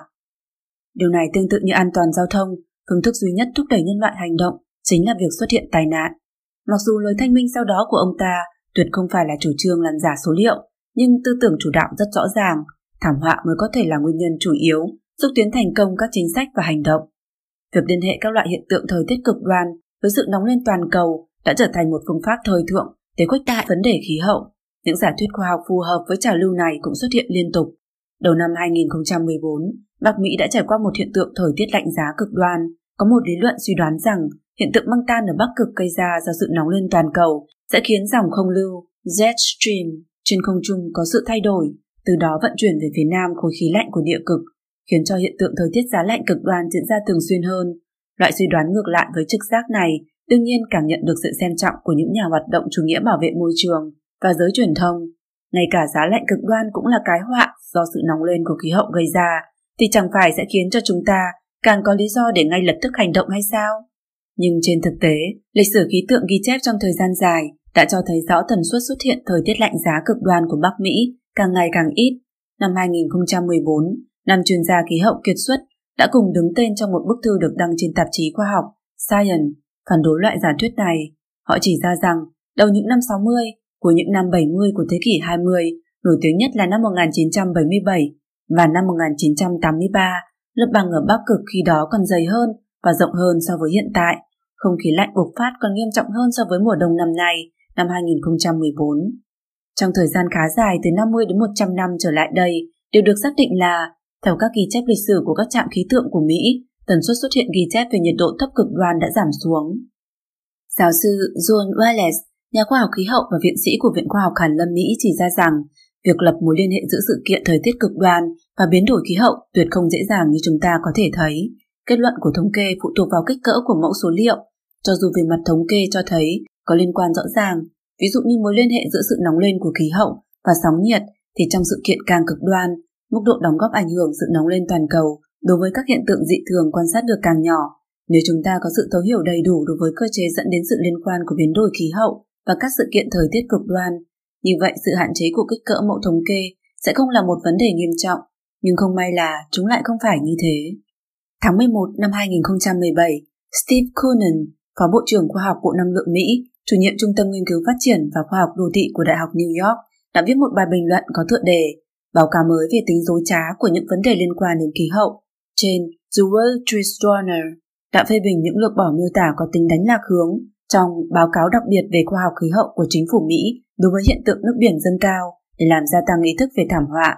Báo cáo đó chỉ ra rằng, từ năm 1993 đến nay, tốc độ nước biển dâng ước tính cao gấp 2 lần tốc độ dâng lên bình quân của thế kỷ 20. Nhưng báo cáo này đã bỏ qua không đề cập tới tỷ lệ dâng lên của nước biển những năm gần đây là bằng với thời điểm đầu thế kỷ 20, khi đó ảnh hưởng của hoạt động của con người đối với môi trường rất ít.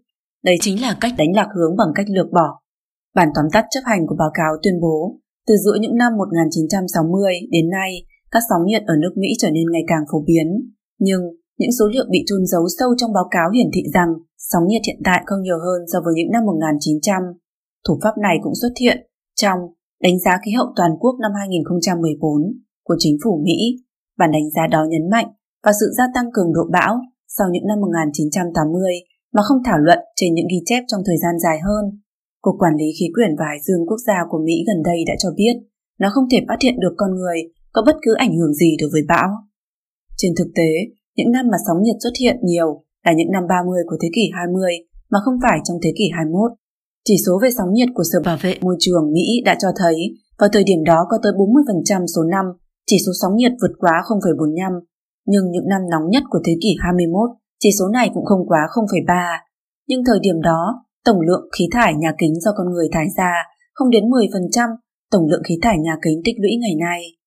Giáo sư Mai Hume, nguyên giám đốc Trung tâm Nghiên cứu Biến đổi Khí hậu Tinder của nước Anh, đã từng viết bài phê bình việc chủ nghĩa bảo vệ môi trường đã tạo ra ý thức về thảm họa của biến đổi khí hậu cho giới truyền thông, những nhà khoa học và giới chính khách.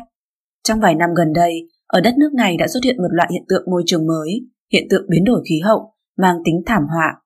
Có vẻ như tựa đề chỉ viết vòn vẹn, biến đổi khí hậu, thì sẽ không thể hiện ra được tính gay go, vì vậy hiện tại nó cần phải là mang tính thảm họa, thì mới có thể nhận được sự chú ý.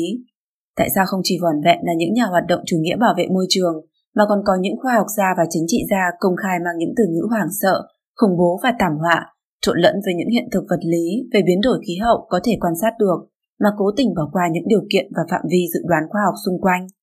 Nhà khoa học quá cố Stephen S. Schneider là một người khởi xướng đồng thuận lý luận khí hậu, từng là tổ trưởng tổ làm việc thứ hai của báo cáo bình luận thứ ba của IPCC. Ông thẳng thắn trả lời một phần nghi vấn của giáo sư Mai Hume rằng chúng tôi cần một số hỗ trợ rộng rãi để thu hút được trí tưởng tượng của công chúng. Đương nhiên điều này đòi hỏi cần truyền thông đưa tin trên quy mô lớn. Vì thế chúng tôi cần thổi phồng tình cảnh để khiến người ta kinh sợ, thuật lại một cách đơn giản hóa và kịch tính.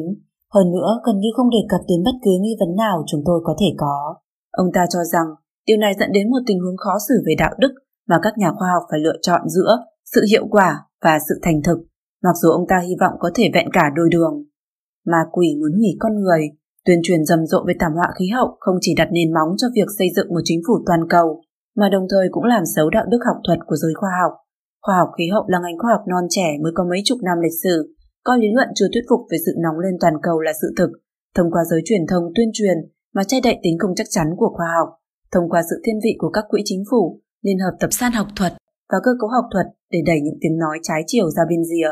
Trong quá trình xây dựng và củng cố của cái gọi là đồng thuận đã bộc lộ gen đấu và hận của ma quỷ cộng sản, đồng thời với việc ma quỷ xác lập đồng thuận trong các nhà khoa học lại thông qua những chính trị gia và giới truyền thông chịu ảnh hưởng của nó để dán lên cho đồng thuận về thảm họa khí hậu một nhãn dán là đã được khoa học chứng minh, biến nó trở thành giáo điều không thể bị thách thức rồi mở rộng ra trên toàn cầu, tiến thêm một bước để thống nhất tư tưởng, đồng thời đưa quan niệm thiện ác biến dị vào trong tâm con người.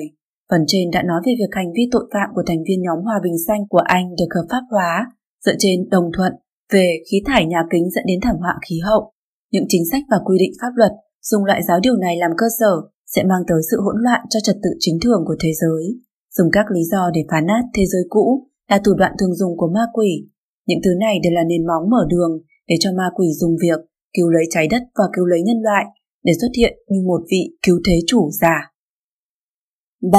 Chủ nghĩa bảo vệ môi trường đang trở thành một hình thái khác của chủ nghĩa cộng sản. Trong vài chục năm gần đây, thuận theo thế lực của chủ nghĩa cộng sản bị suy yếu và những vấn đề trong kinh tế, chính trị ở các quốc gia đảng cộng sản nắm quyền bị bộc lộ ra. Chủ nghĩa bảo vệ môi trường đã trở thành một loại hình thức khác của chủ nghĩa cộng sản bị tà linh lợi dụng để thực hiện các mưu đồ của nó trên phạm vi toàn thế giới. 3.1 Xâm nhập vào chính trị, xây dựng chính phủ toàn cầu Thủ đoạn quan trọng của tà linh cộng sản để khống chế con người là chính phủ tước đoạt tự do và tài sản của con người, không ngừng khuếch đại quyền lực cưỡng chế của chính phủ. Điều này rất khó để thực hiện ở các quốc gia phương Tây, nhưng chủ nghĩa bảo vệ môi trường khiến cho tà linh đã có một điều thuốc mê rất tốt. Bằng lý do đàng hoàng bảo vệ môi trường, tự do của con người có thể dễ dàng bị tước đoạt. Đầu tiên, lợi dụng hình thái ý thức chủ nghĩa bảo vệ môi trường, tiến hành phân phối lại tài sản. Các quốc gia cộng sản truyền thống, thông qua phương thức cách mạng, từ cưỡng chế tiến hành tái phân phối lại tài sản, do thời thế đổi thay, rất khó để có thể buồn cũ soạn lại. Vì thế những người theo chủ nghĩa bảo vệ môi trường đã chọn dùng sách lược đường vòng. Dùng danh nghĩa thảm họa môi trường toàn cầu, khiến cho mọi người chủ động vứt bỏ tài sản tư hữu và tự do cá nhân. Hiệp hội những người bạn của trái đất tuyên bố hạt nhân của sách lược ứng phó với biến đổi khí hậu cần phải là tái phân phối tài nguyên và tài sản. Maya Hinmal, nhà tư tưởng bảo vệ môi trường nổi tiếng tuyên bố, Chế độ phân phối là phương pháp duy nhất để làm dừng lại sự biến đổi khí hậu đang mất kiểm soát. Chế độ phân phối lượng khí thải CO2 cần phải được thực thi dù mọi người có ủng hộ hay không. Bởi vì bảo vệ trái đất để cho tất cả các sinh vật trên trái đất tránh khỏi diệt vong, so với mục tiêu này, mục tiêu dân chủ gần như đã không có chút giá trị nào cả. Trong trận chiến ứng phó với biến đổi khí hậu, nước Anh lần đầu tiên đã đề xuất khái niệm chứng khoán định lượng carbon cá nhân. Một nhà khoa học người Anh đã bày tỏ điều này dẫn đến loại tiền tệ thứ hai, mỗi cá nhân đều có một lượng được phân phối giống nhau. Kiểu phân phối lại tài sản này ép buộc người giàu phải mua lại hạn mức carbon từ người nghèo. Những người từng sống tại Trung Quốc Cộng sản hoặc Liên Xô có thể dễ dàng nhìn ra loại chế độ phân phối định lượng carbon này là một loại phương thức khác của việc thực hiện chế độ cực quyền. Đây chính là giống như một dạng phiếu dầu, phiếu gạo, phiếu vải của Trung Cộng phân phối những năm trước. Dùng loại phương thức này, một mặt đã thực hiện phân phối lại tài sản, mặt khác ban cho chính phủ trung ương quyền chi phối tối cao đối với tài sản và tự do. Thứ hai, lợi dụng hình thái ý thức chủ nghĩa bảo vệ môi trường để hạn chế tự do cá nhân. Ở phương Tây, có truyền thống tự do lâu dài, muốn để cho con người chủ động vứt bỏ tự do cá nhân, tiếp nhận rất nhiều hạn chế đối với sinh hoạt cá nhân, quả thực là rất khó. Vì thế cần phải nghĩ ra chuyện một thảm họa to lớn sẽ đến để khiến mọi người vứt bỏ quyền lợi tự do, sự nóng lên toàn cầu và ngày tận thế của trái đất nên trở thành lựa chọn tốt nhất của những người theo chủ nghĩa bảo vệ môi trường. Liên minh ý thức carbon của Úc đã đề xuất một danh sách lệnh cấm. Danh sách lệnh cấm này dùng danh nghĩa sự nóng lên toàn cầu để cưỡng ép mọi người thay đổi hành vi. Cấm dùng bếp lò và lò sưởi, cấm dùng đèn sợi đốt, cấm dùng nước đóng chai, cấm xe cá nhân ở một số nơi, cấm TV plasma, cấm xây dựng sân bay mới, cấm mở rộng sân bay, cấm dùng trạng thái chờ ở thiết bị điện, cấm phát điện bằng than đá, cấm hệ thống nước nóng chạy bằng điện, cấm lái xe đi hưởng kỳ nghỉ, cấm nghỉ 3 ngày cuối tuần, thu thuế sinh đẻ, thu thuế với xe ô tô loại lớn, thu thuế bãi đỗ xe siêu thị, thu thuế rác thải, thu thuế nếu có nhà ở thứ hai, thu thuế xe ô tô thứ hai, thu thuế chuyến bay vào kỳ nghỉ, thu thuế điện để hỗ trợ cho điện mặt trời, thu thuế các cửa hàng trưng bày ô tô loại lớn, thu thuế sinh thái đối với ô tô vào thành phố, phải được cho phép thì mới được lái ô tô ra khỏi phạm vi thành phố, thu hẹp phạm vi lựa chọn các thiết bị điện, phân phối hạn mức tín dụng carbon cho mỗi cá nhân, quy định tiêu chuẩn hiệu suất nhiên liệu, nghiên cứu làm thế nào để giảm thiểu lượng khí metan do Nyson tấm Na Uy thải ra, loại bỏ vạch kẻ đường trắng trên đường để khiến cho tài xế lái xe cẩn thận hơn. Thứ ba, lợi dụng hình thái ý thức chủ nghĩa bảo vệ môi trường để khuếch đại quyền hạn và biên chế của chính phủ. Các quốc gia phương Tây không những có cơ cấu cục bảo vệ môi trường khổng lồ, mà còn bắt đầu lợi dụng cái cớ bảo vệ môi trường để thiết lập một cơ quan mới trong chính phủ, mở rộng quyền hạn của các cơ quan hiện có. Bất cứ cơ cấu nào đều có khuynh hướng duy trì bản thân, khuếch trương bản thân và phát triển bản thân. Những cơ quan bảo vệ môi trường này cũng không ngoại lệ, nó lợi dụng thậm chí là lạm dụng quyền lực trong tay để phát tán luận điệu đáng sợ về thảm họa môi trường đến công chúng trong xã hội, dùng rất nhiều kinh phí hành chính để củng cố vị trí của bản thân trong thể chế chính trị. Người trả tiền cuối cùng cũng chỉ có thể là người nộp thuế. Thành phố San Francisco, Mỹ đã thiết lập chức danh trưởng hành chính khí hậu thành phố với khoản lương chi trả hàng năm 160.000 đô la Mỹ Khu nghèo nhất của London, London Borough of Tower Hamlets, có 58 nhân viên có liên quan đến biến đổi khí hậu. Điều này hết sức giống với cơ chế các trường đại học và các công ty thiết lập vị trí quan chức đa nguyên hóa diversity officers. Thứ tư, lợi dụng hình thái ý thức chủ nghĩa bảo hộ môi trường để cổ suý cho lý thuyết chế độ dân chủ lỗi thời, chờ đợi cơ hội để kiến lập chính phủ cực quyền siêu quốc gia, thậm chí toàn cầu.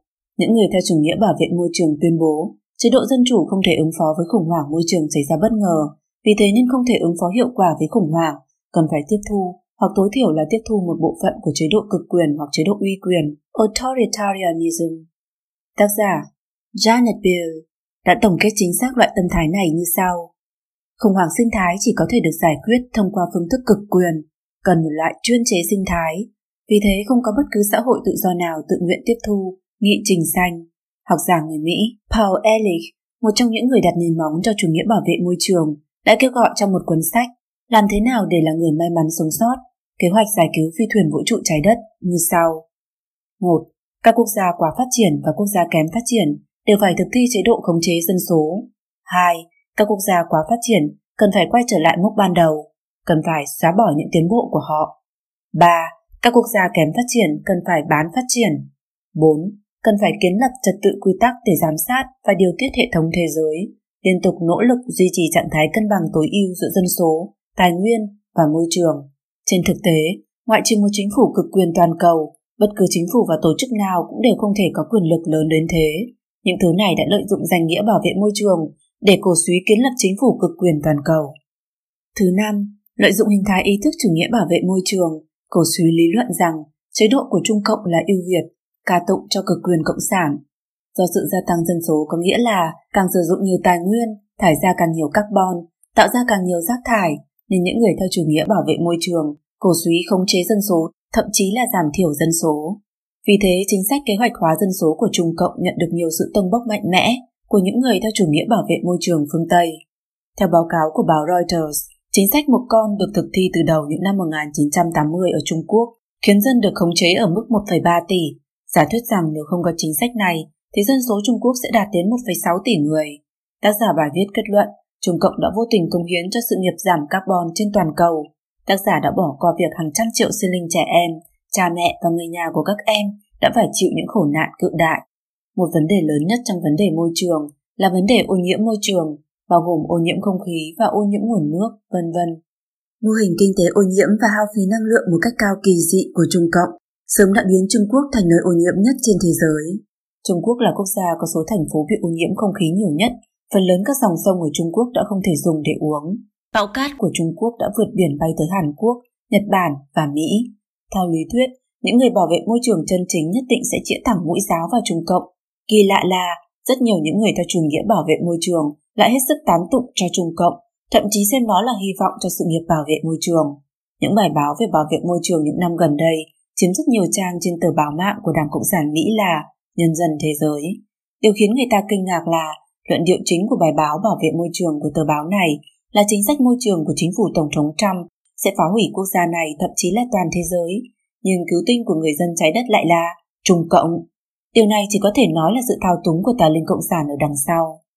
Klaus, nhà kinh tế học và là nguyên Tổng thống Séc, đã sắc bén chỉ ra trong cuốn sách Bạo chính bảo vệ môi trường rằng chủ nghĩa bảo vệ môi trường là một loại âm mưu cấp tiến không màng đến hậu quả, dùng việc hà khắc hạn chế tự do cá nhân và đánh đổi sinh mệnh của con người để thay đổi sự vận động của thế giới.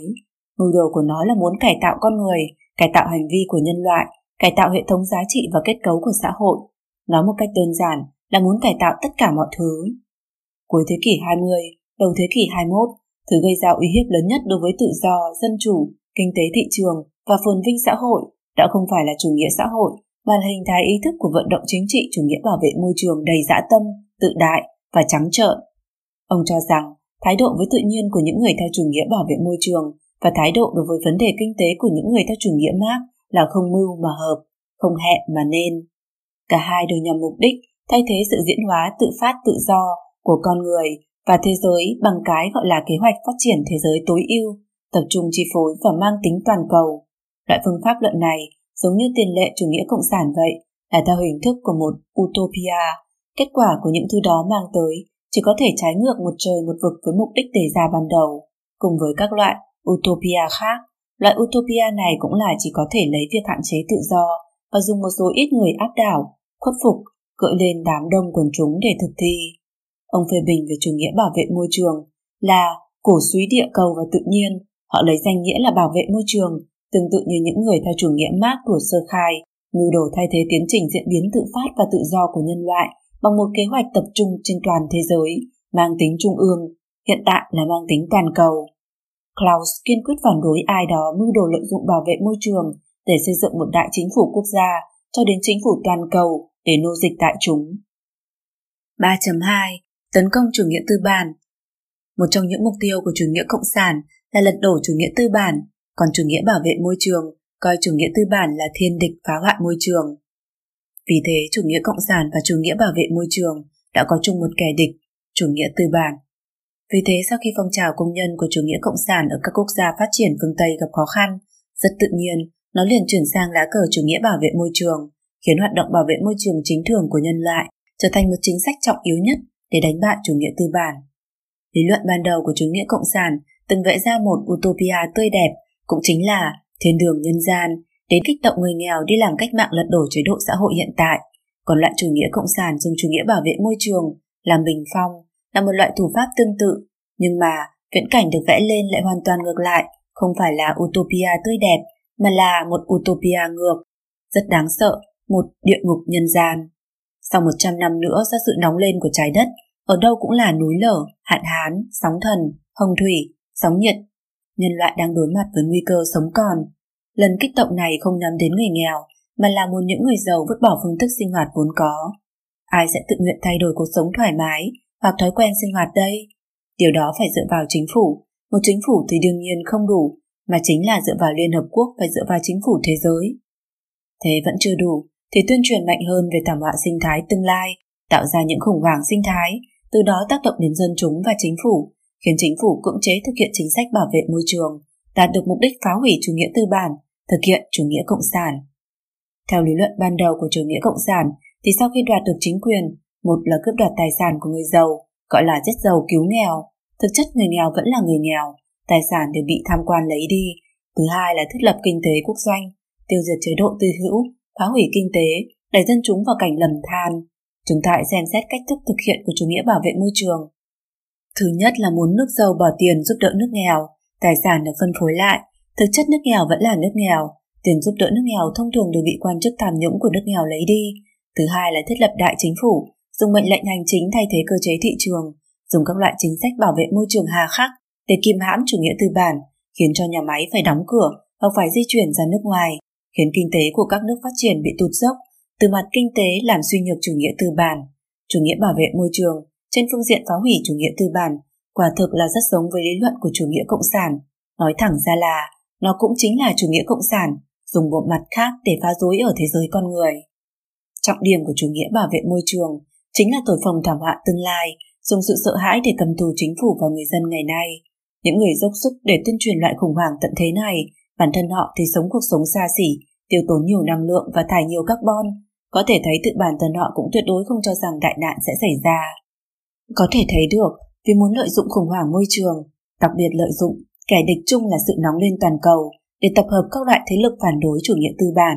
Vì thế, nhấn mạnh và thổi phồng khủng hoảng đã trở thành điều tất nhiên phải làm. Phương pháp đơn giản nhất là khiến con người sinh ra nỗi sợ hãi mạnh mẽ đối với các nguồn tài nguyên năng lượng giá rẻ nhất, đó chính là các loại năng lượng hóa thạch như dầu mỏ, than đá, khí đốt cho đến cả năng lượng hạt nhân. Hàng chục năm trước, họ đã từng thành công khi khiến con người sinh ra nỗi sợ hãi đối với năng lượng hạt nhân. Hiện tại họ lại nghĩ ra biện pháp khiến con người sợ hãi năng lượng hóa thạch. Biện pháp chính là tuyên bố năng lượng hóa thạch sẽ gây ra thảm họa nóng lên toàn cầu. Điều lệ bảo vệ môi trường hà khắc trở thành thủ đoạn quan trọng để đánh đổ chủ nghĩa tư bản, đặc biệt là kinh tế chủ nghĩa tư bản, trở thành sát thủ hủy việc làm của người dân. Kế hoạch thúc đẩy màu xanh, kế hoạch nguồn năng lượng sạch, quy chế của những nhà máy phát điện mới, quy định pháp luật giao thông nghiêm ngặt hơn, thỏa thuận chung Paris, vân vân đều là tiến hành trên danh nghĩa ngăn ngừa sự nóng lên toàn cầu. Tuy thế, trên thực tế khoa học khí hậu vẫn chưa xác định rằng tác nhân chủ yếu của sự nóng lên là do con người, rồi nhất định sẽ dẫn đến thảm họa. Nếu nguyên nhân tự nhiên dẫn đến biến đổi khí hậu, thì tất cả những chính sách này chỉ có tác dụng gây ra những trở ngại cho việc phát triển kinh tế, nó không có chút lợi ích nào với con người. Dưới sự thúc đẩy của chủ nghĩa bảo vệ môi trường, người ta một mực nâng cao những tiêu chuẩn khí thải xe hơi, một mực hạn chế những vật dụng bị cấm sử dụng mới và những sản phẩm hóa học mới, vân vân. Theo cách không dựa trên căn cứ khoa học, một mực nâng cao chi phí sản xuất, giảm lợi nhuận và sẽ có một lượng tương ứng công nhân thất nghiệp hoặc cơ hội việc làm sẽ chuyển dịch từ các quốc gia phát triển đến các quốc gia trung bình để hạ thấp chi phí sản xuất để duy trì lợi nhuận. Cho dù những người ủng hộ chủ nghĩa bảo vệ môi trường cũng thừa nhận sẽ gia tăng hiệu suất đốt của động cơ lên đến 87,71 km trên gallon vào năm 2025, cũng tối đa có thể khiến biên độ tăng nhiệt độ của khí hậu giảm bớt 0,02 độ C vào năm 2100 và gần như không có tác dụng đối với cái gọi là hạ thấp hiệu ứng nhà kính. Kết quả của các loại lệnh hạn chế lại là khiến hàng triệu công nhân mất việc lại, phá hoại nặng nề ngành công nghiệp chế tạo của các quốc gia phương Tây năng lực sáng tạo phát triển khoa học kỹ thuật mới và năng lực cạnh tranh quốc tế của các quốc gia phương Tây. Trên cơ bản, các ngành công nghiệp mới của bảo vệ môi trường là do chính phủ trợ cấp và thúc đẩy, không phải là những ngành công nghiệp được sinh ra do vận động của thị trường. Trong tình trạng nghiên cứu phát triển chưa có sự đột phá mà đã sản xuất quy mô lớn, thực tiễn đã chứng minh hiệu quả rất không tốt, nhà máy rất khó tồn tại, càng không nói đến việc hấp dẫn nghề nghiệp. Do bối cảnh toàn cầu hóa, nhà máy không phải là chuyển từ quận huyện này đến quận huyện khác, mà là chuyển đến một quốc gia khác. Từ góc độ quốc gia mà nói, tổn thất về việc làm là tổn thất vô ích. Những người vận động bảo vệ môi trường dốc sức ủng hộ năng lượng xanh, dấy lên một cuộc đại nhảy vọt về phát điện năng lượng mặt trời và năng lượng gió, nhưng ô nhiễm gây ra từ bản thân việc chế tạo ra năng lượng sạch lại bị che giấu hoặc bị coi nhẹ. Sản phẩm phụ silic tetrachlorua trong quá trình sản xuất tấm pin năng lượng mặt trời là một loại chất cực độc sẽ gây ra tác hại rất lớn đối với môi trường. Vùng đất người ta đổ hoặc trôn những chất thải này sẽ bị cằn cỗi, cây cỏ không thể sinh trưởng được. Nó như là thuốc nổ, nó có độc, là chất ô nhiễm, con người vĩnh viễn không được chạm đến nó. Dẫn lời một chuyên gia khoa học tài nguyên trên tờ Washington Post. Đồng thời trong quá trình chế tạo pin năng lượng mặt trời sẽ tiêu hao lượng lớn năng lượng truyền thống, bao gồm cả than đá và dầu mỏ, cũng tạo ra ô nhiễm lớn. Có thể nói năng lượng xanh để lại không phải là xanh mà là ô nhiễm. Từ sau cuộc khủng hoảng tài chính năm 2008, Mỹ hy vọng rằng sẽ mang ngành công nghiệp chế tạo ở nước ngoài về lại Mỹ. Không những chính sách thuế thiếu hấp dẫn, mà chính sách bảo vệ môi trường cũng là một nhân tố quan trọng cản trở ngành công nghiệp chế tạo quay trở lại. Foxconn, công ty viễn thông hàng đầu của Đài Loan, muốn đầu tư nhà máy sản xuất ở Mỹ mà đàm phán mấy năm không có kết quả. Nhưng Foxconn đã xây dựng một nhà máy có quy mô tương tự ở Quảng Châu, Trung Quốc. Tổng thời gian từ khi bắt đầu đàm phán đến khi khởi công chỉ mất có 50 ngày. Tổng giám đốc công ty này lên tiếng rằng Mỹ nên đến Trung Quốc học hỏi và nghiên cứu. Sau khi Tổng thống Trump và Nhà Trắng đã có một loạt những hành động để hấp dẫn đầu tư nước ngoài, tháo gỡ những trói buộc ở phương diện bảo vệ môi trường cho các nhà máy. Trong bầu không khí như vậy, ngoại trừ ưu đãi thuế, chính phủ bang Wisconsin đã miễn trừ các biện pháp kiểm soát môi trường liên quan khác như tiêu chuẩn về khói, vùng đất ngập nước, vân vân, để cho phép Foxconn khi đầu tư vào Mỹ có thể đặt chân ở bang này. Theo thỏa thuận chung Paris, đến trước năm 2025, các quốc gia phát triển phải cung cấp cho các quốc gia đang phát triển khoản viện trợ tài chính khoảng 100 tỷ đô la Mỹ mỗi năm để trợ giúp các nước này phát triển và cải tiến kết cấu năng lượng và kỹ thuật công nghiệp hóa. Nhưng trong hơn 100 nước ký tên vào nghị định thư, một mình Mỹ chịu đến 75% chi phí hàng năm, tương đương khoảng 75 tỷ đô la Mỹ. Đến năm 2025, Mỹ cần phải giảm lượng khí thải nhà kính xuống ít nhất 26% đến 28% lượng khí thải của năm 2005, tương đương mỗi năm giảm khoảng 1,6 tỷ tấn lượng khí thải. Đối với Trung Quốc, đất nước đã vượt qua Mỹ trở thành quốc gia ô nhiễm nhất. Nghị định thư đặt mục tiêu cho phép lượng khí CO2 đạt đến mức đỉnh trước năm 2030, có nghĩa là sau 2030 thì không được tăng mức CO2 nữa. Tổng thống Trump đã chỉ ra trong một buổi diễn giảng rằng nếu tiếp tục tuân thủ thỏa thuận chung Paris và những hạn chế hà khắc khác mà nó gia tăng lên nước Mỹ trên phương diện năng lượng. Theo thống kê của Hiệp hội Nghiên cứu Kinh tế Quốc gia, đến năm 2025, nước Mỹ sẽ mất đi 2,7 triệu việc làm. Báo cáo điều tra này cho thấy, đến năm 2040, việc tuân thủ các cam kết của chính phủ trước đó sẽ dẫn đến sự sụt giảm sản lượng đáng kể trong các ngành công nghiệp sau. Công nghiệp giấy giảm 12%, xi măng giảm 23%, sắt thép giảm 38%, than giảm 86%, khí tự nhiên giảm 31%. Khi đó, tổng sản lượng quốc dân GDP sẽ giảm tới 3.000 tỷ đô la Mỹ, đồng thời mất đi 6,5 triệu việc làm trong lĩnh vực công nghiệp và thu nhập bình quân hộ gia đình sẽ giảm 7.000 đô la Mỹ, thậm chí là nhiều hơn. Dùng danh nghĩa bảo vệ môi trường để tấn công vào công nghiệp, kinh tế, kỹ thuật của phương Tây, quy định pháp luật và hiệp định không hợp lý, những điều này chỉ khiến các quốc gia cộng sản có cơ hội lợi dụng để thực hiện ý đồ của mình. Điều này đặc biệt dẫn đến việc Mỹ với vai trò cảnh sát quốc tế và thành trì cuối cùng của thế giới phương Tây chống lại tà ác cộng sản, không thể thực hiện ý chỉ của thần, chỉ có thể nhìn tà ác lên ngôi. Đây thực sự chính là kết quả tà linh chờ đợi. Chúng tôi không phủ định bảo vệ môi trường, môi trường cần phải được bảo vệ, nhưng mục đích của bảo vệ môi trường là vì con người. Con người mang hình tượng của thần mới là anh linh của vạn vật.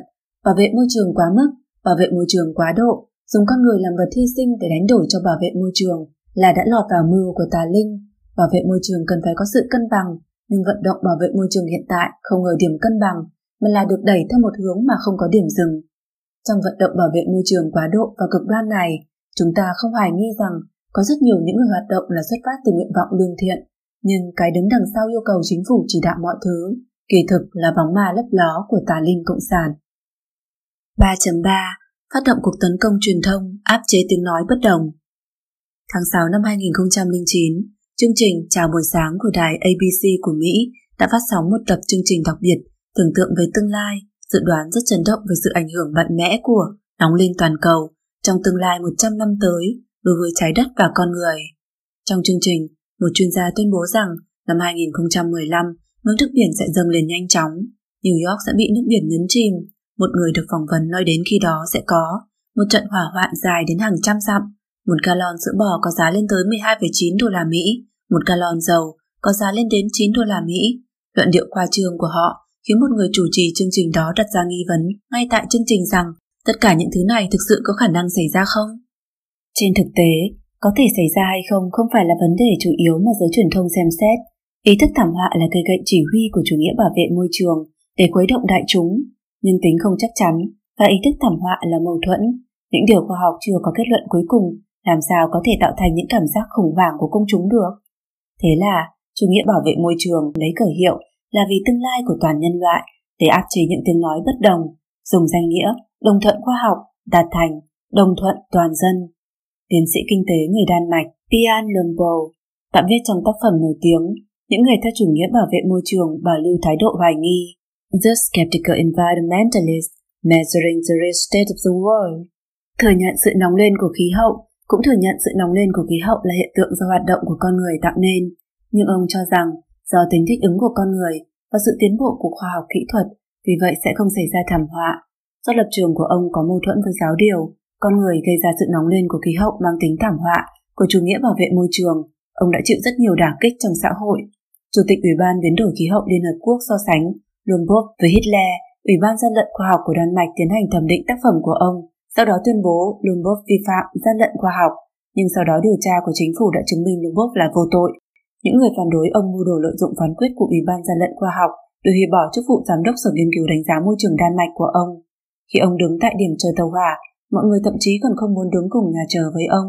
Có một người theo chủ nghĩa bảo vệ môi trường, thậm chí ném một miếng bánh về phía ông.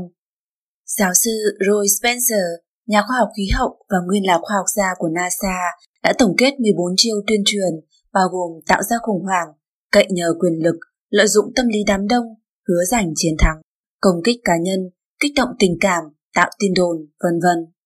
Năm 2006, Brandon O'Neill, nhà báo người Anh đã viết một bài viết tổng kết hiện tượng áp chế ngôn luận và tư tưởng đối với những người hoài nghi về lý luận thay đổi khí hậu xảy ra ở rất nhiều các quốc gia lúc bấy giờ. Ví dụ như, một nhà ngoại giao người Anh đã nói trong một bài phát biểu cho công chúng nên đối xử với những người hoài nghi lý luận biến đổi khí hậu giống như đối xử với phần tử khủng bố, truyền thông không nên cho họ chỗ để phát biểu ý kiến. O'Neill chỉ ra rằng người hoài nghi lý luận biến đổi khí hậu bị chụp mũ là người phủ nhận, bao gồm một nhóm người rất rộng, từ những người thừa nhận sự nóng lên của khí hậu nhưng cho rằng chúng ta có thể ứng phó, đến những người hoàn toàn phủ nhận bất cứ sự nóng lên nào. Những từ này có sức sát thương rất lớn. Giáo sư tiếng Anh đã về hưu của trường đại học Edinburgh, Charles Jones, chỉ ra rằng cái mũ người phủ nhận này là muốn giết tất cả những người có thái độ hoài nghi và người phủ nhận thảm sát vào cùng một tiêu chuẩn đạo đức khiến người ta kinh tởm. Có một số người thậm chí còn tuyên bố con người có thái độ hoài nghi đối với lý luận biến đổi khí hậu như là tòng phạm của cuộc đại thảm sát sắp xảy đến. Tương lai họ sẽ bị xét xử như cuộc xét xử ở Nuremberg. Có một vị tác giả nổi tiếng của chủ nghĩa bảo vệ môi trường viết Chúng ta nên xét xử theo hình thức tội phạm chiến tranh đối với những tên khốn kia, những người hoài nghi lý luận nóng lên của khí hậu xét xử về khí hậu tương tự như phiên tòa ở Nuremberg.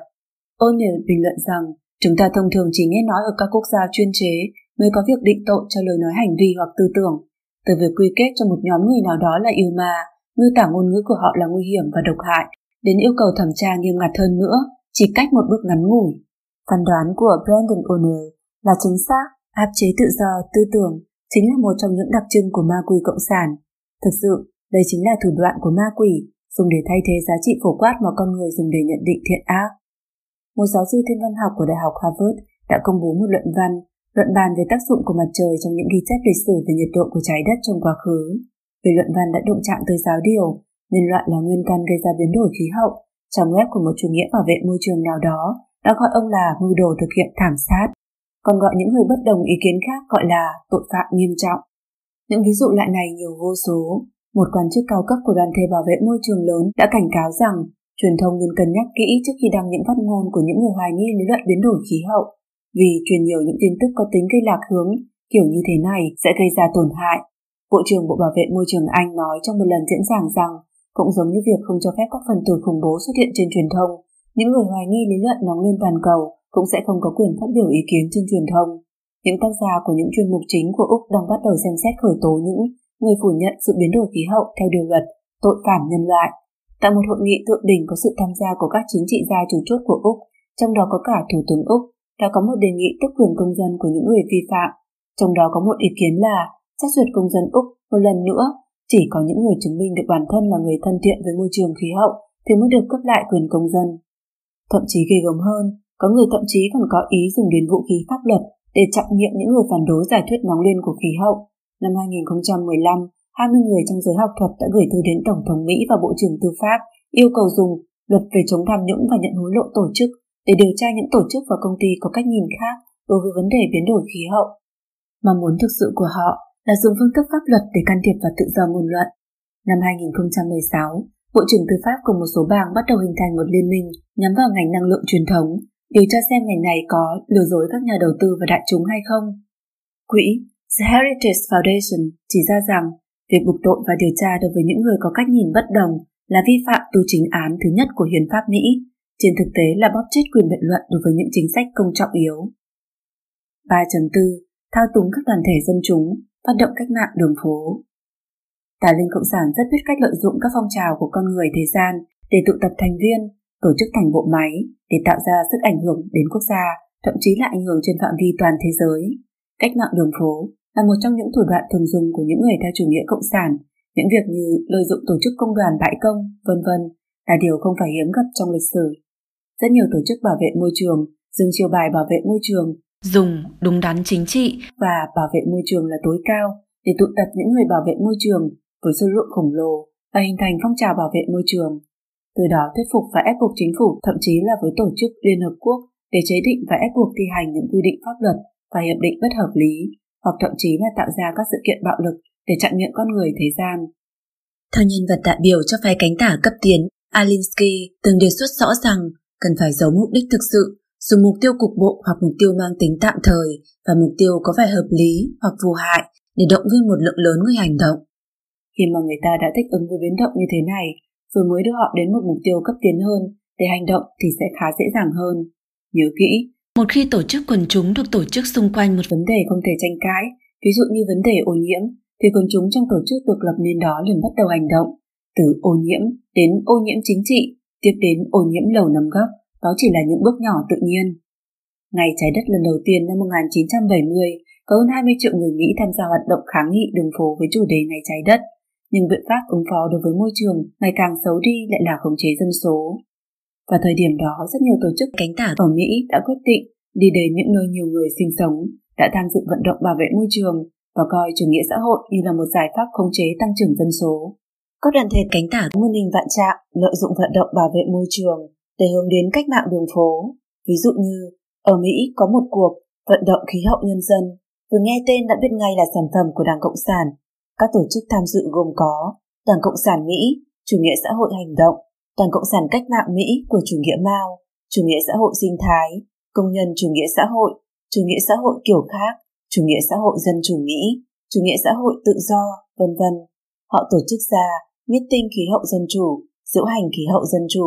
Biểu ngữ của meeting là cải cách chế độ chứ không thay đổi khí hậu. Chủ nghĩa tư bản đang giết chết nước Mỹ, chủ nghĩa tư bản đang hủy hoại môi trường, chủ nghĩa tư bản đang hủy hoại hành tinh, chiến đấu vì tương lai xã hội chủ nghĩa. Họ diễu hành ở rất nhiều thành phố lớn ở Mỹ, trong đó có Washington DC, một biển cờ đỏ đại diện cho cực quyền cộng sản. Thuận theo việc nhân tố màu đỏ của chủ nghĩa xã hội và chủ nghĩa cộng sản càng ngày càng nhiều, làm lớn mạnh thế lực bảo vệ môi trường, thì hòa bình xanh đã cũng đang biến thành cách mạng đỏ. 3.5 Tôn giáo mới của chủ nghĩa phản nhân bản Tà linh Cộng sản không chỉ bắt cóc chủ nghĩa bảo vệ môi trường để làm vận động chính trị, mà còn biến nó trở thành một loại tôn giáo mới, hơn nữa còn là một loại tôn giáo phản nhân bản. Nhà văn người Mỹ Michael Crichton, tác giả của Công viên Kỳ Jura đã biểu thị chủ nghĩa bảo vệ môi trường là một trong những tôn giáo có sức mạnh lớn nhất ở các nước phương Tây hiện nay.